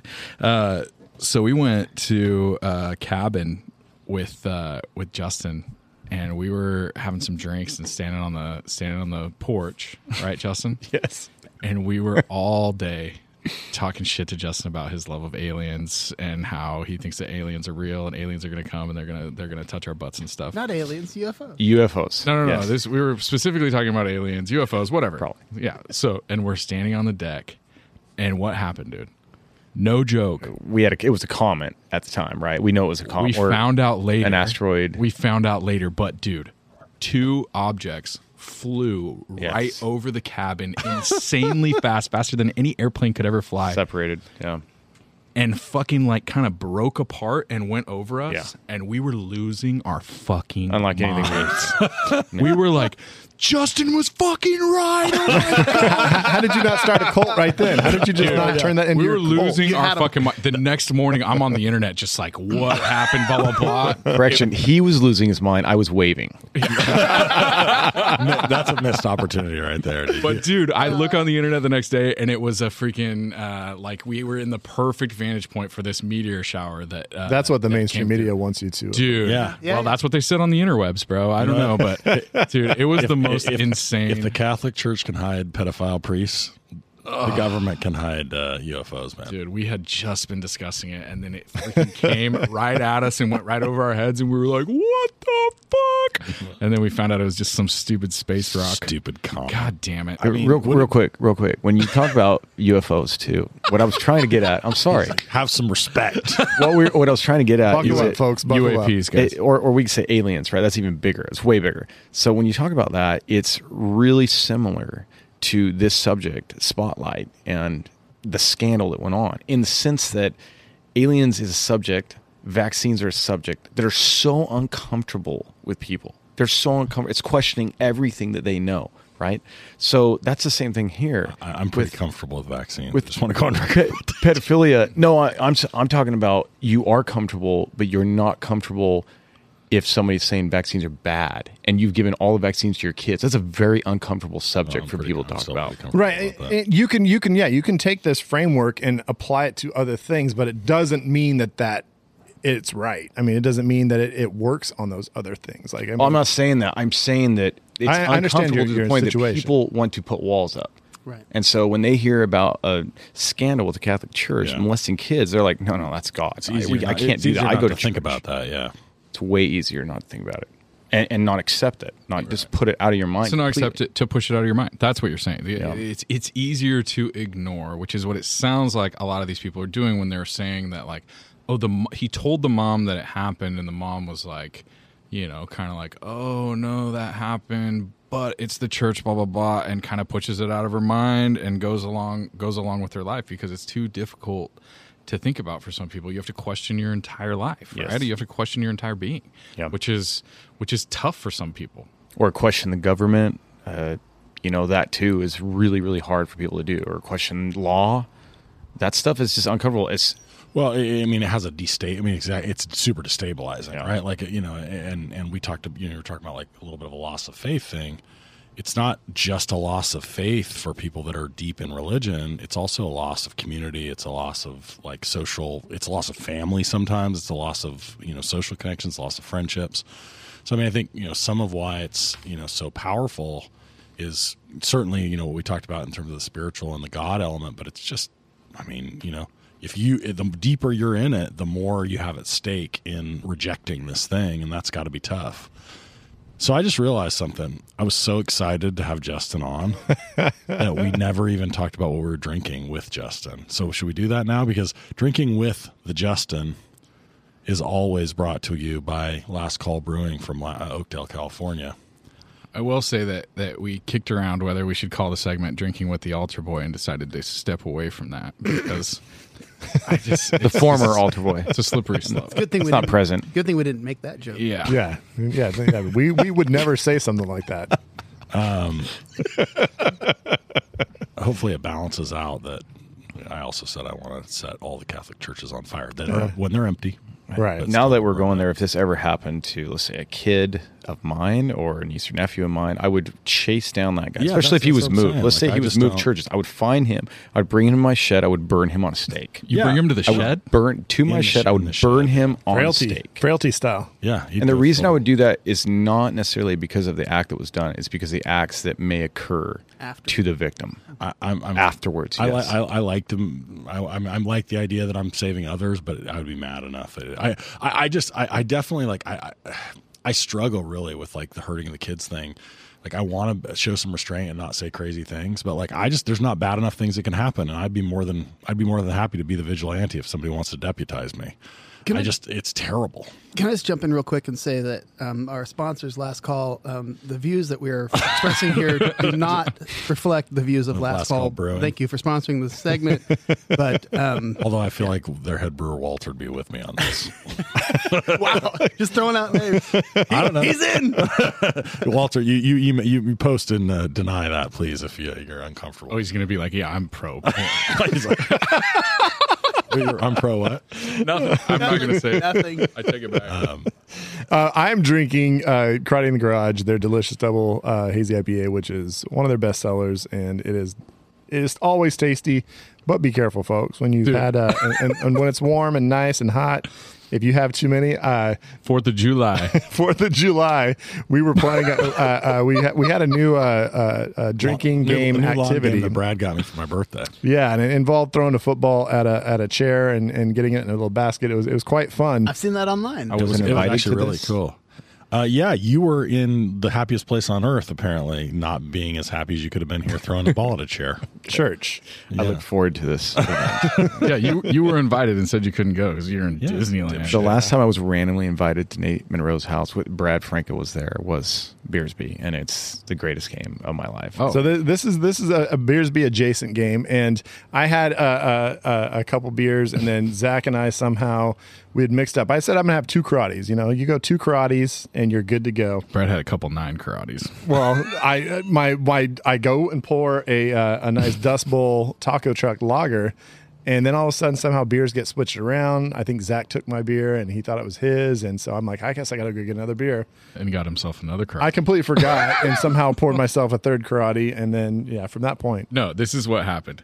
Brad was then a little. He was he was pretty good, but he, there was a couple stumbles, a couple of uh, forgetting words, and then he started referring to himself as, "Why are we letting Mister Karate do this? Why is Mister Karate doing? Mister Karate shouldn't be doing this." He referred to himself in the third person as, As- Mister as a different Mister name. Karate. Yeah. I didn't want to keep the rules or the score. I was like, why am I the one in Why are charge we of the letting score? Mister Karate keep score? I don't- we also, um, I think we went outside the rules and allowed for some blocking downfield, and that was fun too. So you're Oh, dude. that. Dude, inter- interception returns is the best thing about this game. so this is the game, dude. We're like 60 feet from each other. You throw the football, it bounces, and the other team can intercept it, and then they can run it back. So Brad intercepts the ball, and then Nate with it, with Nate as his lead blocker, and me and little Nick, me and little Nicky over here have to go and and get them. And Nate is just running full speed, right, dude, fast too. He's fast, and oh, I'm dude, like Angus. Nate's blocking. Brad's coming around doing jukes, doing karate moves and shit. It was wild. Things were moving. This fast. is exactly what we need to protect the kids in the churches. It's good time. Yeah, more lawn games. Um, so I'm. I, I, what do you? Did you already say what you're drinking, Scott? Um, I'm drinking uh, the taco truck out of your. Uh, yeah, we delicious reloaded. We, we, we've been there. having. We had Blaker Brewing uh, brew on beer for on tap for a while. We jumped back temporarily to our local Turlock, California Dust Bowl. We got some taco truck uh, lager. I do have a BBK in my fridge, though. Do you do BBK IPA? That, that's still uh, that might still come back one of these days. Maybe we should see they'll do it for the one year anniversary coming up. Can I say that I don't know when It's this a is going to come out, but uh, at the time of this recording, we just hit ten thousand. Just hit 10,000 10,000 listens. listen. dude. Yeah. So yeah, we kind of soft pedaled it, but yeah, ten thousand listens. and those are individual people too. Ten thousand people. People, Not people listens. yeah, not- people. Peoples. Well, I mean, there might thousand have only people been like five people that listen. that listen a lot. over. Yeah. Um, but yeah, ten thousand is pretty cool. dude, that's amazing. It's a bigger number. Yeah, it's a bigger number. to talk about you guys real quick too, and you might have to edit this. I don't know, but uh, when you guys first came up with this podcast, right? It was really hard for me. I tried to listen to it, and it was super hard because I wanted to be in the conversation. it's like these are my friends. Why am I not allowed thought to you were gonna say talk it was right now? Hard to listen with your dick that hard. No. it's hard to listen because it was shit. No, I I loved it, and I just I couldn't talk, so it was like really awkward for me. And I was like, well, I'll just go do the real thing. Like, why am I listening? And I can't even talk back or anything. But then, like, we got our lives got busy. I saw you guys less, and then when I finally needed to switch occupations, got on the tractor, I was able to like put some time in, like marathon this. I was like, this is great. I'm back with my friends again. I don't care if I can talk anymore. This is perfect. Anyway, but then it, I kind of went south because when I started listening to the episodes and you had so many guest speakers on, I'm like, man, the only time I can come on this pod is from my experience as an altar boy who almost got molested. Gotta have a story. That's buddy. how low I am right now. you pick the movie. So yeah, To be fair, you Hot did- spot. You did you pick hot Hot spot. Spot. Hot and it was a spot. little bit- Got yeah. shot. It's your own self. It's your own self. Uh, you know, sort of a little bit of self therapy here. I think is what Spotlight. Spotlight it is. I'm sorry. Can we also? I also want to just a little bit on on point. But uh, so Justin and I have been friends a long time. But before we were friends, I was his babysitter. Um, and I and I'm Wow. Dating Can we himself. have a confessional? Yeah, so yeah, so I was gonna say, and I, you know, so I was in charge of him as a young boy. Um, in fact, probably around the time that Father O'Grady was also in charge, and and I babysat him for a week. He and his younger brothers, and I was not asked back. Now I'm not saying I was fired, Not enough um, tickling. and there and there was no there was no tickling or anything else involved. What it was was I believe that I fed him too many pieces of uh, cinnamon toast. Every morning would open with like a That'll pan of just cinnamon sugar toast, and I think we went through like four or five loaves of bread, bread like a day for a week. We had a great time. It was Sports every day, different It was a lot of cinnamon sugar bread. Nate let us can do we whatever rewind? we Can we rewind right now? Your parents left for a week, I know. and we're like high school Nate just come over to stay the house. Yeah. My God. it wasn't like overnights. But Oh. no, no, it was like the work day. So, Yeah, yeah. So I just put, I just organized like sporting events and made made him. And his So you were a Manny. I was a Manny. I got you. Yeah, it The it it greatest like, It was Manny. like it was like Nate's day camp. Nate's literally like three and a half years older than me. totally dating himself right now. you had no respect. You're like, fuck you. Highly questionable. I could beat your ass right now. That's true. You guys are. That's so funny. Uh, all right, so that's that's drinking with the Justin. Um, Justin, you can hang around for a little uh, snag shag for it with us. Love us. to, yes. All right, great. We'll see you back in a minute. This episode is brought to you by Snapple. Welcome to the Snapple mm, Market Auditory Experience. Close your eyes. Imagine you're walking into your neighborhood store. You make your way to the back and reach for your favorite Snapple flavor. You can't wait. You take a sip. Whoa, that's a lot of flavor. Hmm. What flavor are you holding? Now open your eyes and check out Snapple.com to find ridiculously flavorful Snapple near you.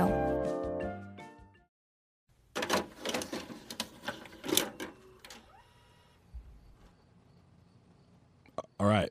Uh, we're, what the Are you wait? You want me to hit the button first? yeah, hit the button. What does thumbs Is up it a mean? one night stand? Do you hit it with a shovel or take it home to mom and dad? It's like fuck, marry or kill. It's Shag Stack Body Bag. God, I love that jingle. I was waiting for you to promo it. I'd be like, hey, we're on. What are we on? Oh man, we just I went straight to the jingle. All right, straight to the jingle. So uh, we're snagging, shagging, and body bagging. Uh, I always say it in the wrong order. It's shag, snag, body bag. Best part of that jingle is the way that Scott enunciates "fuck." It's like "fuck, fuck. marry or kill." It's fucking Hard great. K. It's a hard K.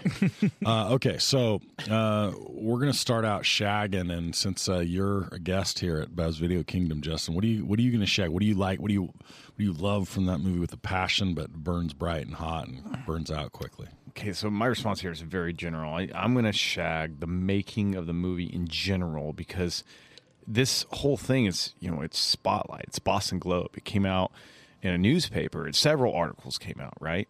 And then they made the movie. So now just millions more people are going to see this scandal. I love the fact that they took that on and how factual the movie was. At the same time. Mm-hmm. That's what I'm shagging. Like it. Yeah, I appreciate that. They didn't have to. They didn't have to make make up anything. They just went with the facts and and really delivered a great movie. Uh, my shag's pretty much related to that. I my shag is just taking down pieces of shit. If you've got a movie where some really just easy to root against person is getting taken down, or institution or organization is getting taken down, I'm all for it. And in this movie. Uh, uh, it's it's some very evil motherfuckers getting taken down, and and I enjoy the hell out of it when when we don't like like we said earlier, you don't get to see get them their comeuppance, but uh, you do know that a- at least at least it was made aware, and and that hopefully some changes have been made. Well, the biggest thing about, about it is people got to get the story out there and people had, had a voice finally. That was what they wanted. Yeah. They, they just, people just wanted them to at least hear it, you know, and start the dialogue. And so, um, yeah, that, I think I agree with that. Uh, my shag is movies that make you feel. Yeah. You know, it's it's fucked up, but it. I mean, I was at the end of this movie. I just it was just a really weird feeling. I was like, I was emotional, but I respected the hell out of the movie, that the accuracy, the performances, and I just felt this. I love a good film that makes you actually feel something. It's pretty rare. You know, a lot of times, you know, with all the Marvel movies, which I love, but this is a completely different feeling. Yeah. You know, it's like you respect it. Same way with the movie Seven, Yeah. so many years ago. As gnarly as that movie was, I walked out of that movie going, "Holy shit, that made me feel something," and I just, I, I dig that. It's a great take. I'm shagging kind of the the the juxtaposition I guess would be the word. I don't know what it is, but the the feeling that all of these reporters have when the biggest story of their entire lives or so they thought is the spotlight story that they're doing on these Catholic priests and then 9/11 happens. And they're just caught in this like whirlwind of oh my god, this is now now this is the biggest story that's ever happened. And we've got to put all this stuff on the back burner, but we still want to tell this tell this story and get this stuff out there, but there's no way we can't you know immediately move into this other thing which i thought was really cool. And i and and, and i hope that that was you know i didn't do enough research to know but i hope that that was like true like the way that they the kind of the kind of their feelings and their mixed feelings about that going forward through the film i thought was i thought was pretty cool Did you did you already shag, Brad? What'd you shag? we all did I shag taking down pieces of shit Oh, for breakfast. You eat shit for breakfast. You take down pieces of shit for breakfast. so I'm gonna I'm gonna shag the intersection of uh, Liev Schreiber and Marty, who plays Marty Baron. So so I, I both love the way he's. I mean, Liev Schreiber is phenomenal in this, and the portrayal of the character is great. But I think he's also working with great source material. Marty Baron's and like you know I think is actually a very interesting character, and uh, I, again, I, like I said, I'm I, I'm I'm just the the level headedness of uh, you know makes him a little understated and and and sort of in some ways he fades uh, as the hero of the story, but there's a sense in which he's the hero. You know, this none of this happens without him. Yeah. Um, and so I love the I love the Marty Baron character. I second that real quick. I love that guy too, and I love the fact that he wanted directly to take down the system. And That, that was so big, and to have somebody in power, you know, towards the top in their profession to say, "No, this is what we're going to do. We're going to take down the system. We're not going to take a case." Yeah. The vision. to have the vision exactly the foresight to say like no this is bigger than one priest or two priests because because he knew it would get buried in Metro like it did already, and which Mm-hmm. ca- comes out later in the film. It's like Right. with, the, with the twenty you know victims, it's like it got fucking buried, and he's like, no, dude, this is bigger. That's the story. And how many times in life do you see something happen and you're like, okay, we can stop that, but it's not going to stop until you Yeah. look at the overall system. And like, Totally. we have to change that system. and and to to to piggyback that, I mean Nate stepped right on my uh, my snag, which was going to be handsome Seth Rogen, which is Liev Schreiber in this movie. He looks he looks so much like if if Seth Rogen like went and worked out and like had a full head of hair and uh, they, I mean they they could be brothers. And goddamn, he is good. I really just I really love him. That that was that was my snag. for I will sure. kick That dude is ver- versatile. He's been in so many like different weird Dude, that, roles. that and stuff. Showtime show that he was on, uh, uh, Roy, Roy Ray Donovan. Ray Donovan, Donovan. yeah. Dude, fucking wild shit. Do you ever, you ever see the movie Goon? Goon, he's oh, awesome. great. As like the He's Bob Probert type guy. Oh, yeah, for Ho- sure. Hockey Thug. That's a great film. Yeah, he's Yeah. he's he's versatile and kind of like a little bit of a, a sleeper. Like he's Well, a like great mixed actor, nuts. though. He was like, wasn't he like a, a, a, a cross dresser in, in mixed nuts? Like, I mean, that was like one of his first major roles. Dang, that's Yeah, again that's deep. That's time, a, that's deep. That's a Deep cut. That's deep IMDb right there, buddy. Yeah. Uh, all right, porno. Brad. What are you gonna What are you gonna sh- snag? Wait, wait, wait. There was a cross-dressing movie called Mixed Nuts. No, the Mixed Nuts is a Christmas movie that my wife watches every Christmas. But he's uh, Steve Martin's a psychiatrist, and one of his his uh, uh, I was going to say customers, but one of his clients is uh, Liev Schreiber, and he's he's a cross dresser, and so he's like in women's clothing the entire time, and, like, makeup. Yeah, dude, that's I can't picture that at all. that was like That's one of his first roles. Yeah. I love that. All right, so uh, my snag is is just Michael Keaton, and Michael Keaton. I, I there's very few times I've seen him on screen where I haven't just been like, man, I just love that guy. He's just a great actor. He's always entertaining. He can play like the the happy-go-lucky guy. He can play Beetlejuice. He can play very serious, like contemplative role like this one. And I I always enjoyed Michael Keaton. I'm Batman. He's been Batman. He was the first gloomy Batman, which was uh, I think he did an amazing job. I, I think he gets uh, kind of a uh, underrated. I mean, he was the first Batman besides Adam West. So My uh, favorite Batman movie. Yeah. I, I see some respect for for his Batman. Yeah? you know, Oh, yeah. uh, on the interwebs that I surf. He's All great. right. Well, that's good. I, I hope so.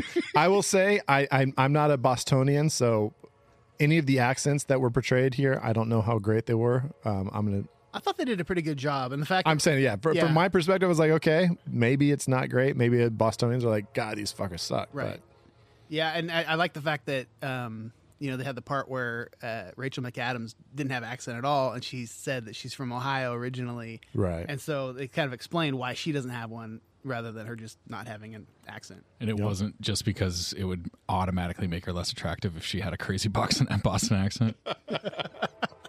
So I'm going to snag the sources that the journalists came up with, and I'm doing a disservice by not knowing their name. But one in particular had a metric system, the six percent of priests. It was the, the guy that had written Sipe. the book. Yeah. Okay, so the fact that he put math to this and how accurate he was behind it, I mean, he was spot on. It actually ended up being way more in the end, but when they were doing their their research, He said it was going to be 90 and it came out to 87. 87. Yeah. yeah, how spot on is that? That just blew my mind. I, I had chills during that whole time. Did you guys know who that voice is? Is just his voice. It's Richard Jenkins. I, I I don't know if I wrote it down, but it's it's the the dad and Step Brothers. yeah. Oh, really? Yeah, and I, I heard it and I was like, dude, is that we, we couldn't Step remember his name on on on the uh, uh, the the draft last week. So Okay, yeah. I um, think I think I think I'm right about that. Um, I'm gonna I'm gonna snag like I think you know Zach mentioned it earlier. Mark Ruffalo, I've I've never been a fan either, and you know it's like a, the the movie Now You See Me is some of the worst acting I think I've ever seen. I love those movies. I love the movie, but he is he gives nothing. Like in that whole, he's just like he has no no range at all. Um, I there's certain films that I do like him, but um, I've just never been a fan of his. He was great in this, and I just really love it. Um, a- another weird little thing I wanted to, to point out because I don't know where else I would. Um, Jamey Sheridan, who was the his source at the end, the the guy that kind of represented and, and covered up his golfing buddy. Yeah, Oh, yeah. So that, He's that great, Guy. yeah. So he was. uh, I was the whole time. I was like, God, how do I know this guy? Where have I seen him? It was the movie uh, Life as a House. Oh, yeah. Yeah. He was the hu- the new husband. yeah. That guy. So, That's a good movie. but what was funny was I was when I was looking it up, how, what, trying to find out where he was from. His description on IMDb literally starts like this: virile, fair-haired, set-jawed actor. virile, huh? Virile, fair-haired, set-jawed. So anyway, I like uh, I like white hair as fair haired. Nice. Completely white hair. so so I, I, I'm here. I'm going to snag uh, the you know the press earning its spot in the First Amendment.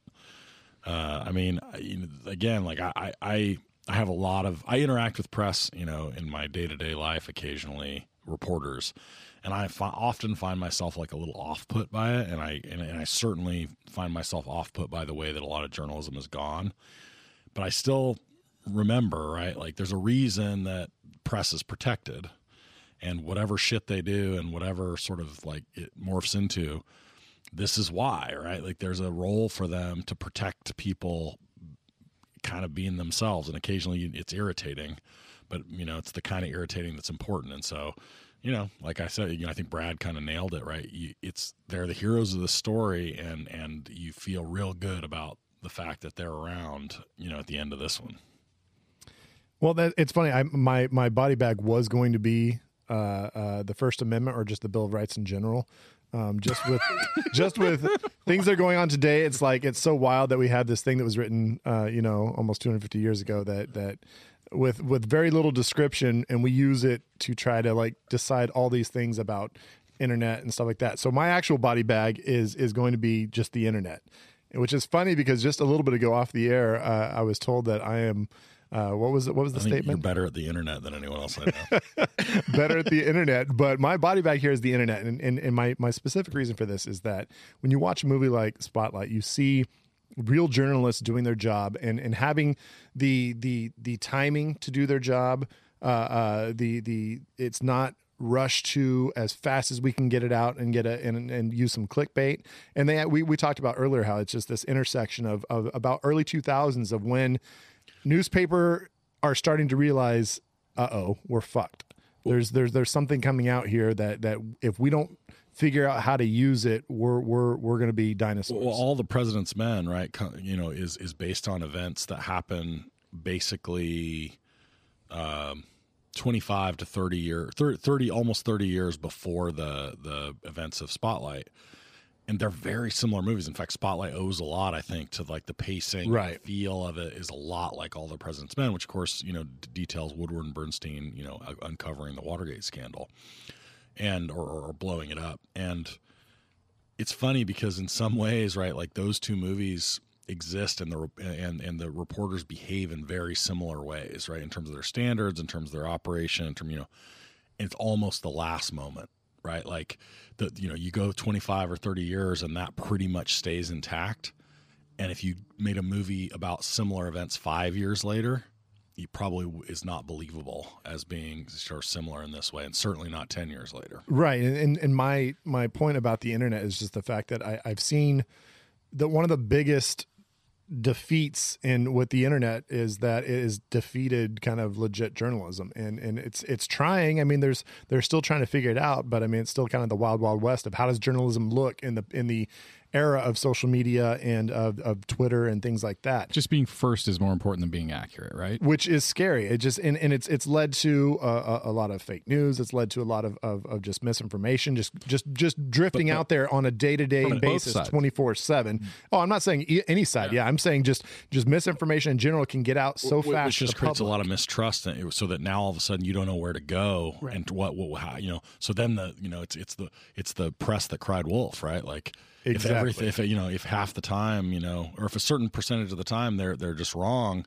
when they're right, you don't know it, and you don't trust it. Well, I just saw that CNN, for example, is they're going to stop using breaking news as much because they had just basically abused it to the, the point of like breaking news, breaking news, breaking news. It's The like no, not has everything risen. is The sun has risen. yeah, not everything is fucking breaking news. But but but ultimately my concern is is with media, especially local media. I mean, Boston obviously is a big city, but they were talking about how the Boston Globe feels like a small small, newspaper because it's like almost like it's community newspaper. And the idea that uh, uh, when I look at communities I, that I live in now, and I know that some of the folks that in these communities are no longer getting a local newspaper or uh, or even from real reporters, they're getting it from all over the internet, uh, or they're going to very uh, uh, niche like Facebook groups That's that are what c- is. calling themselves news, but they they they admit they have agendas. They admit that they're not going to be uh, being fair and balanced or anything. And so it's it's just it's warping people's minds, and it's it's it's we're seeing a lot of effects of it now, and it, it really scares me. Ninety percent of people are getting hundred percent of their news from Facebook, Twitter, you know, whatever it is, Instagram. You know what I mean? And, and and and and and not realizing that that experience that they're having is sort of curated by themselves. You know what I mean? They're they, they're seeing things that they whether they know it or not, that the the the the logarithm, uh, logarithm thinks they want to see, right? Well, they mentioned the, the the lack of classified ads. They talk about classified sales are, are starting to be lost to the internet. That once they started losing their income, they have to start raising their prices.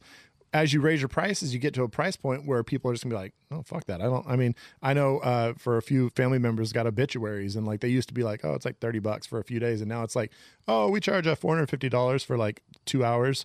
And it's just like it's like crazy, like how much they charge things now. And so as things start getting more expensive, there's like, I can keep paying for this little shitty newspaper, or I can just go to this little website or this Facebook page and get some of the same news. And oh, this is free. Fuck it, I'm not paying for the the real news anymore. Which in turn kind of shits on all of it because there's no. I mean, eh, you can put anything on there and press publish, and everybody sees it, and a certain percentage of people are going to Not look trained journalists, no ethics, Yeah. no no anything. Yeah. certain amount of people are going to see it and think this is the truth. yeah, You know, it's, it's, I saw it. It's on, scary. I saw it on a thing. It was in print. You know, so body bag, internet. Even though I love you, I'll make up with you tonight. What do you what do you body bagging, Justin? So I'm gonna body bag in general. When I think of body bag and I think of spotlight, I want to body bag every person that was involved in the scandal. Like I want to body bag the lawyers, the cardinal law, the charitable douchebag. Like I just want to put them all in a body bag, and, and I want to do terrible things to them before I put them in a body bag. No, I mean this is maybe the one movie one that we've ever had where the literal body literally bag. clear body bag. Yeah, Yeah, very Agreed. literal body bag. Well, in I'll this And- sense. so I got another body bag moment. I love Michael Keaton. I hated his response at the end. I know it has to stay factual. I know that's what happened, but I wanted it to go Hollywood at that moment when he said, "I knew of this. This came across my desk or whatever. The the twenty kids that had been molested. I wanted more emotion. You need Mar. That's when. Oh shit! I, I just came up with my alternate ending. Sorry. I, I, I needed something there. So I'm body bagging only that scene and his response to that. I, I needed more there. Okay. Fair enough. Yeah. My body bag's pretty much the same shit. People in power who take advantage of kids. Oh, yeah. Not not just religion, but scouts, athletic doctors, all this shit. Um, they can all fuck right off. Yeah, I was going to body bag all the organizations and uh, inf- and people in those organizations that hide and make it possible for for uh, predators and you know to, to abuse kids. I'm, I'm body bagging them. I mean, just at the risk of being a broken record, I mean, it has to be just like the targeting of marginalized kids who are already, you know, down on their luck. They have a they, their their parents have died or whatever it is. You know, they, all these kids that are getting targeted by this, whether it's whether it's on purpose or not, or that's just because it's easier to target those kids. Like that's just that's the grossest part to me. I mean, all of it's gross, but the part where it's like, oh, we're gonna go after these kids that are already kids who are damaged, already down. Yeah, Oh, exactly. It's like, dude, what the fuck? How evil can you be? I also think we should body bag.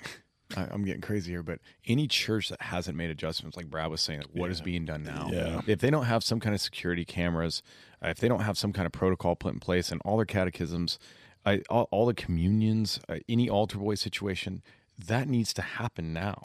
I, I, de- I definitely this movie makes me feel like I want to be a vigilante for a few days. I'm I, I feel very vigilante. I've, right I've got a backhoe, but yeah, I'm telling we you, we can man. fucking hide a lot of bodies.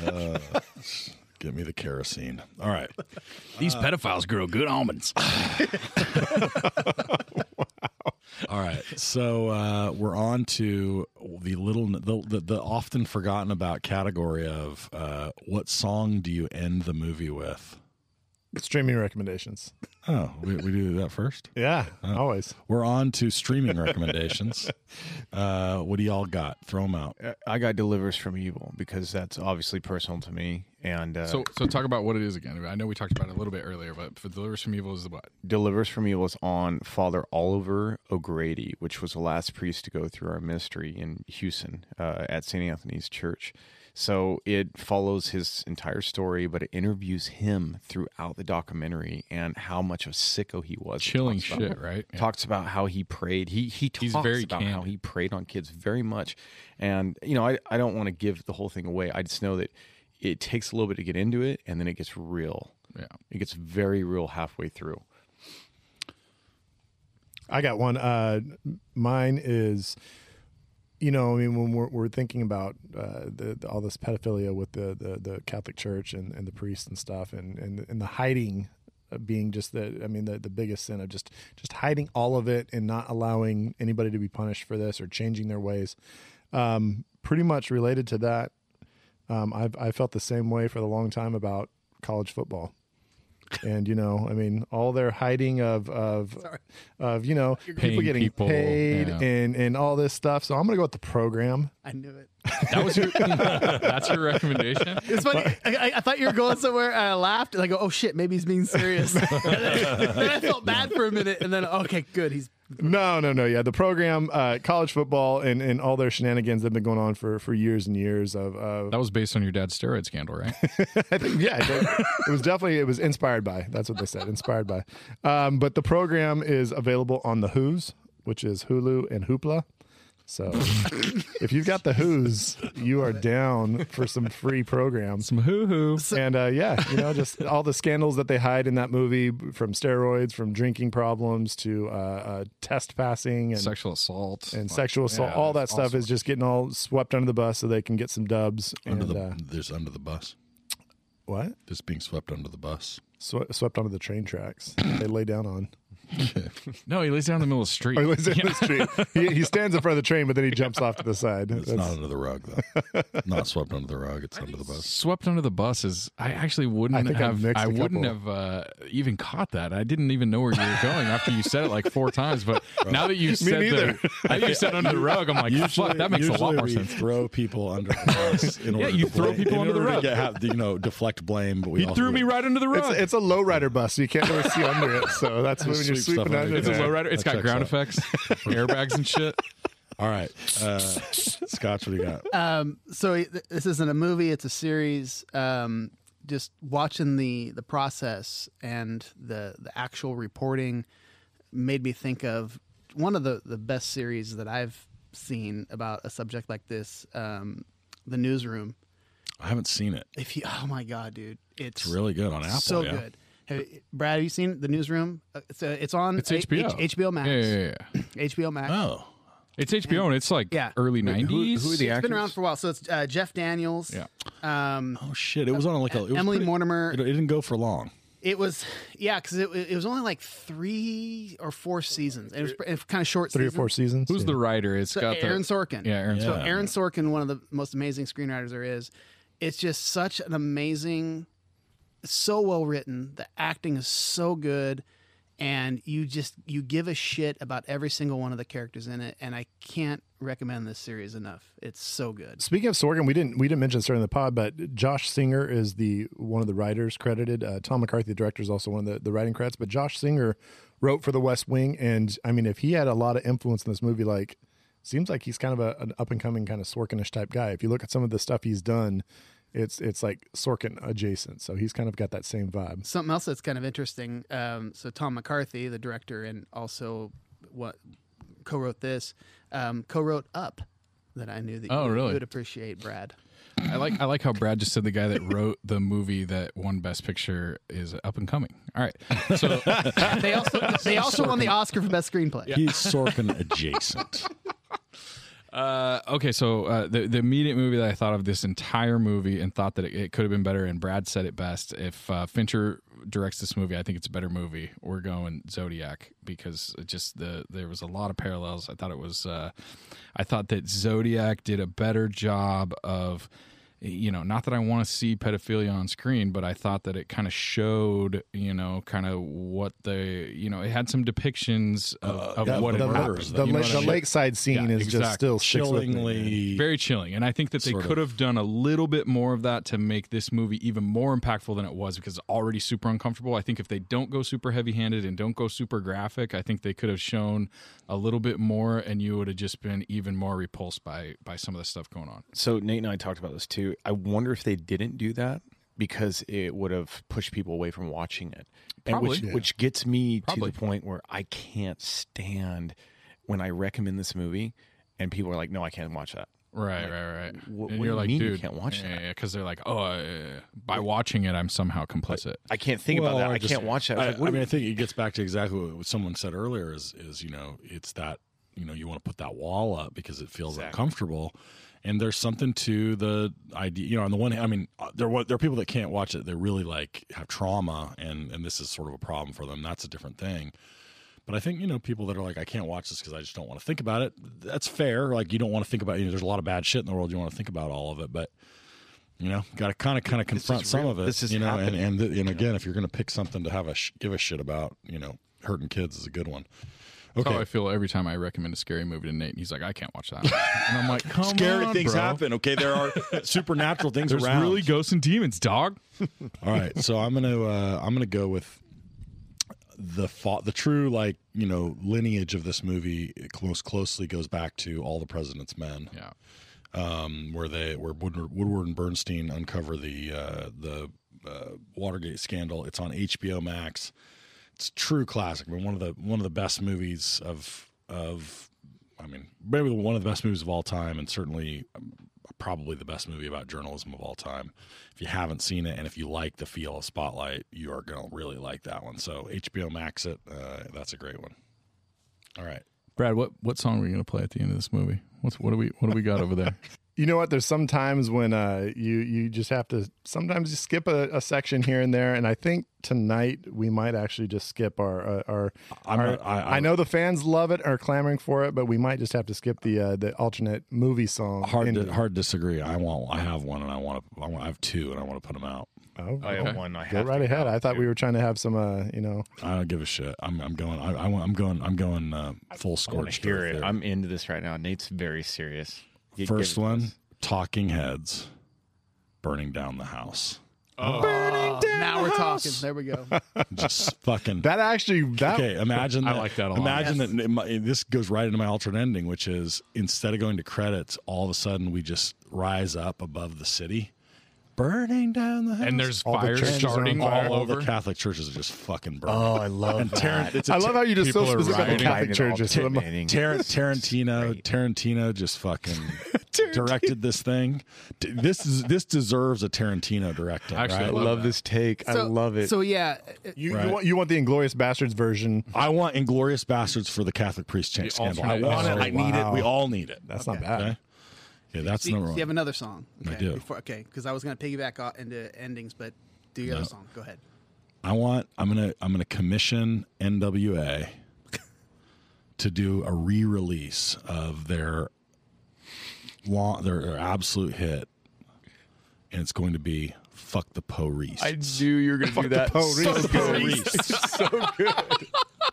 Oh, that's that's pretty That legit. great. There it goes. See, we just can't. it, it just like it goes like screen goes black and then like you don't you get a couple second beats like you're what's gonna happen and then it's just fuck the Po Reese and it just boom it fuck, goes into fuck the, Poe Reese. Uh, yeah it just the credits roll I, I love it I love that. Those, those are my songs Hey, on your alternate ending, I was going to just a, a little quick piggyback. Is that mine? Is that you know when he's doing the they knew and and and Ruffalo's getting all excited. All of a sudden, he starts twitching, and all of a sudden he turns goes into say Hulk.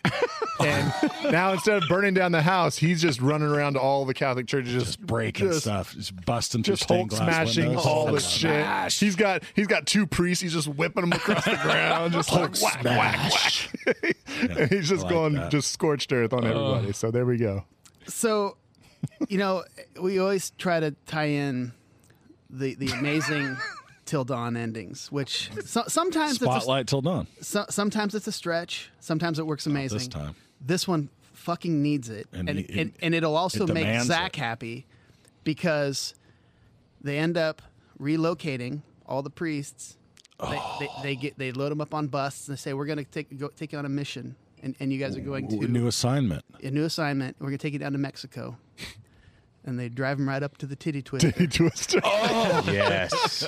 and all the priests go in there. We're, we're going to, you know, convert all these bikers. We're going to spread the word. And they walk in, it's just and it just Beautiful. fucking, The door gets vampires locked. feast. Vampire instead carnage. of instead of fighting their way out Yep. they just get eaten they just get eaten and destroyed and shredded. spotlight till Rape dawn first. that's what i'm talking I, about want them to get raped first. we need the Quentin Tarantino version. So, here, Yeah. so no, this So I have is, we, we can though. we can meld ours right because like it comes up. We see the ch- we see the churches burning, Yep. and then we cut to the bus in Mexico. Okay, so Um, so mine my song. Hang on, hang on, hang on, hang on.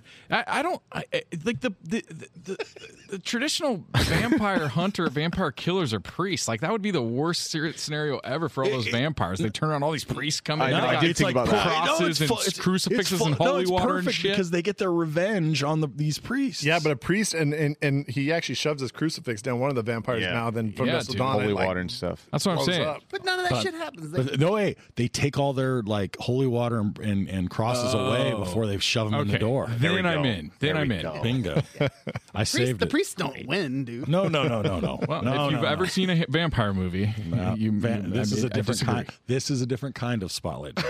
okay.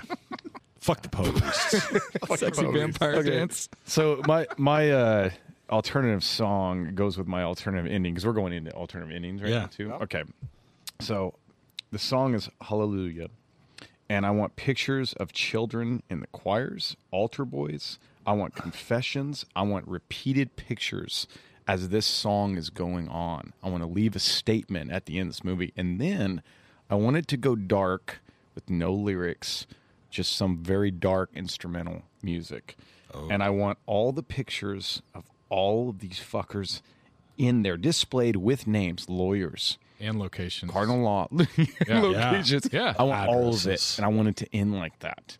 Oh, I love that. Like blow them up. Like Yes. Yeah. Here, here. If you're looking for people to send hate mail And their address, here you go. Yeah. But oh. first, you show the kids the pictures, not the, the victims, just No, kids no. in general with the song. And, and then you and, then you send all the you show here's all the perpetrators go at 'em. Yes. Oh, I love it. I mean, I'm in.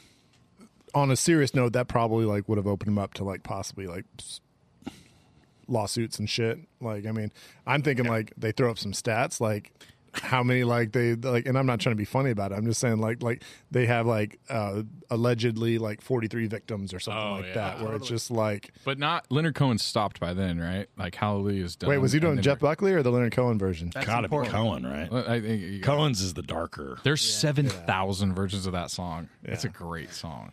But I think one. I think Hallelujah ends, and then like you said, it goes into like the hereditary music, and then the name, the the faces Yes. start coming up. With the victim. Uh, I think we, I think we've got our, we've, I think we've got a lot of good uh, material for alternate endings. Wow. Anybody else? My alternate ending is is similar to everyone else's alternate ending. I, I want I want some at least I want a Little bit of vengeance. song, and I want some people getting arrested. I want some people like you know taking a shit, and then all of a sudden the police kick their door in, and they just you see the panic on their face. You don't have to see them getting arrested. You see like the panic on their face, like oh shit, I'm about to get arrested. Uh, anyways, yeah, that's what I want. I want I want a lot of scenes. I want a lot of scenes of p- terror on people's faces who think they're real comfy and think that they're above the law, and then all of a sudden they're fucking scared. That's what I want. Yeah, I, I, I'll end this, I guess, just by saying like, there's a there. The older I get, the more like I see a lot of gray in the world. Right, I have a harder time seeing like those black and white lines, um, and sometimes I'm envious of people that, that hold on to some of that, like those harder lines.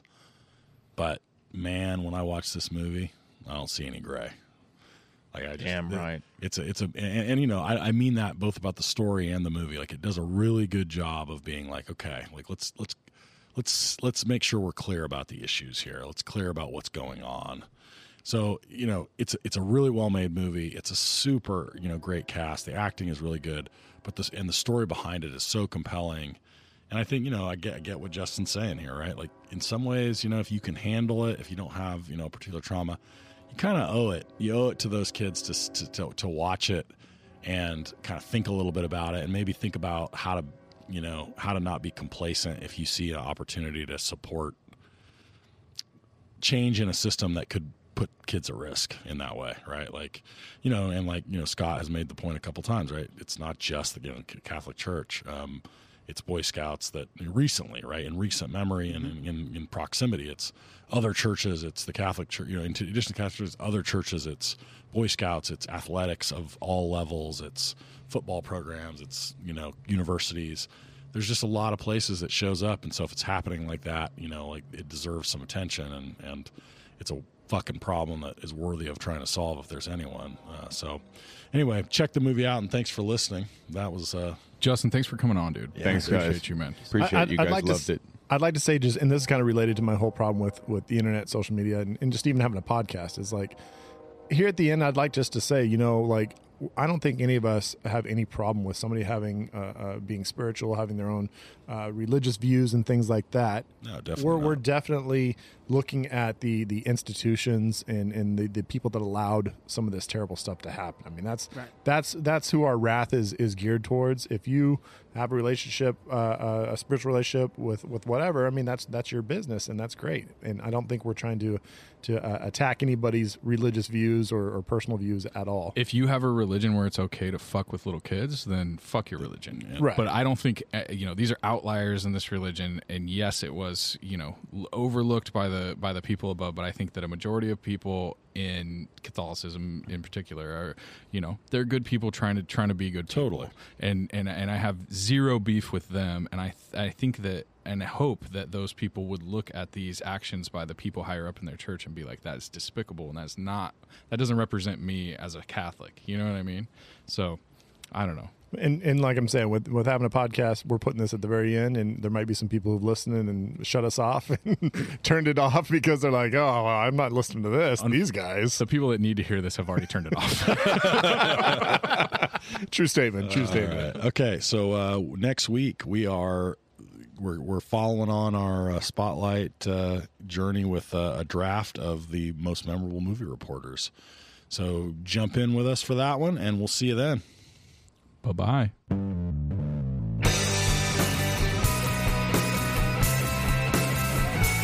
I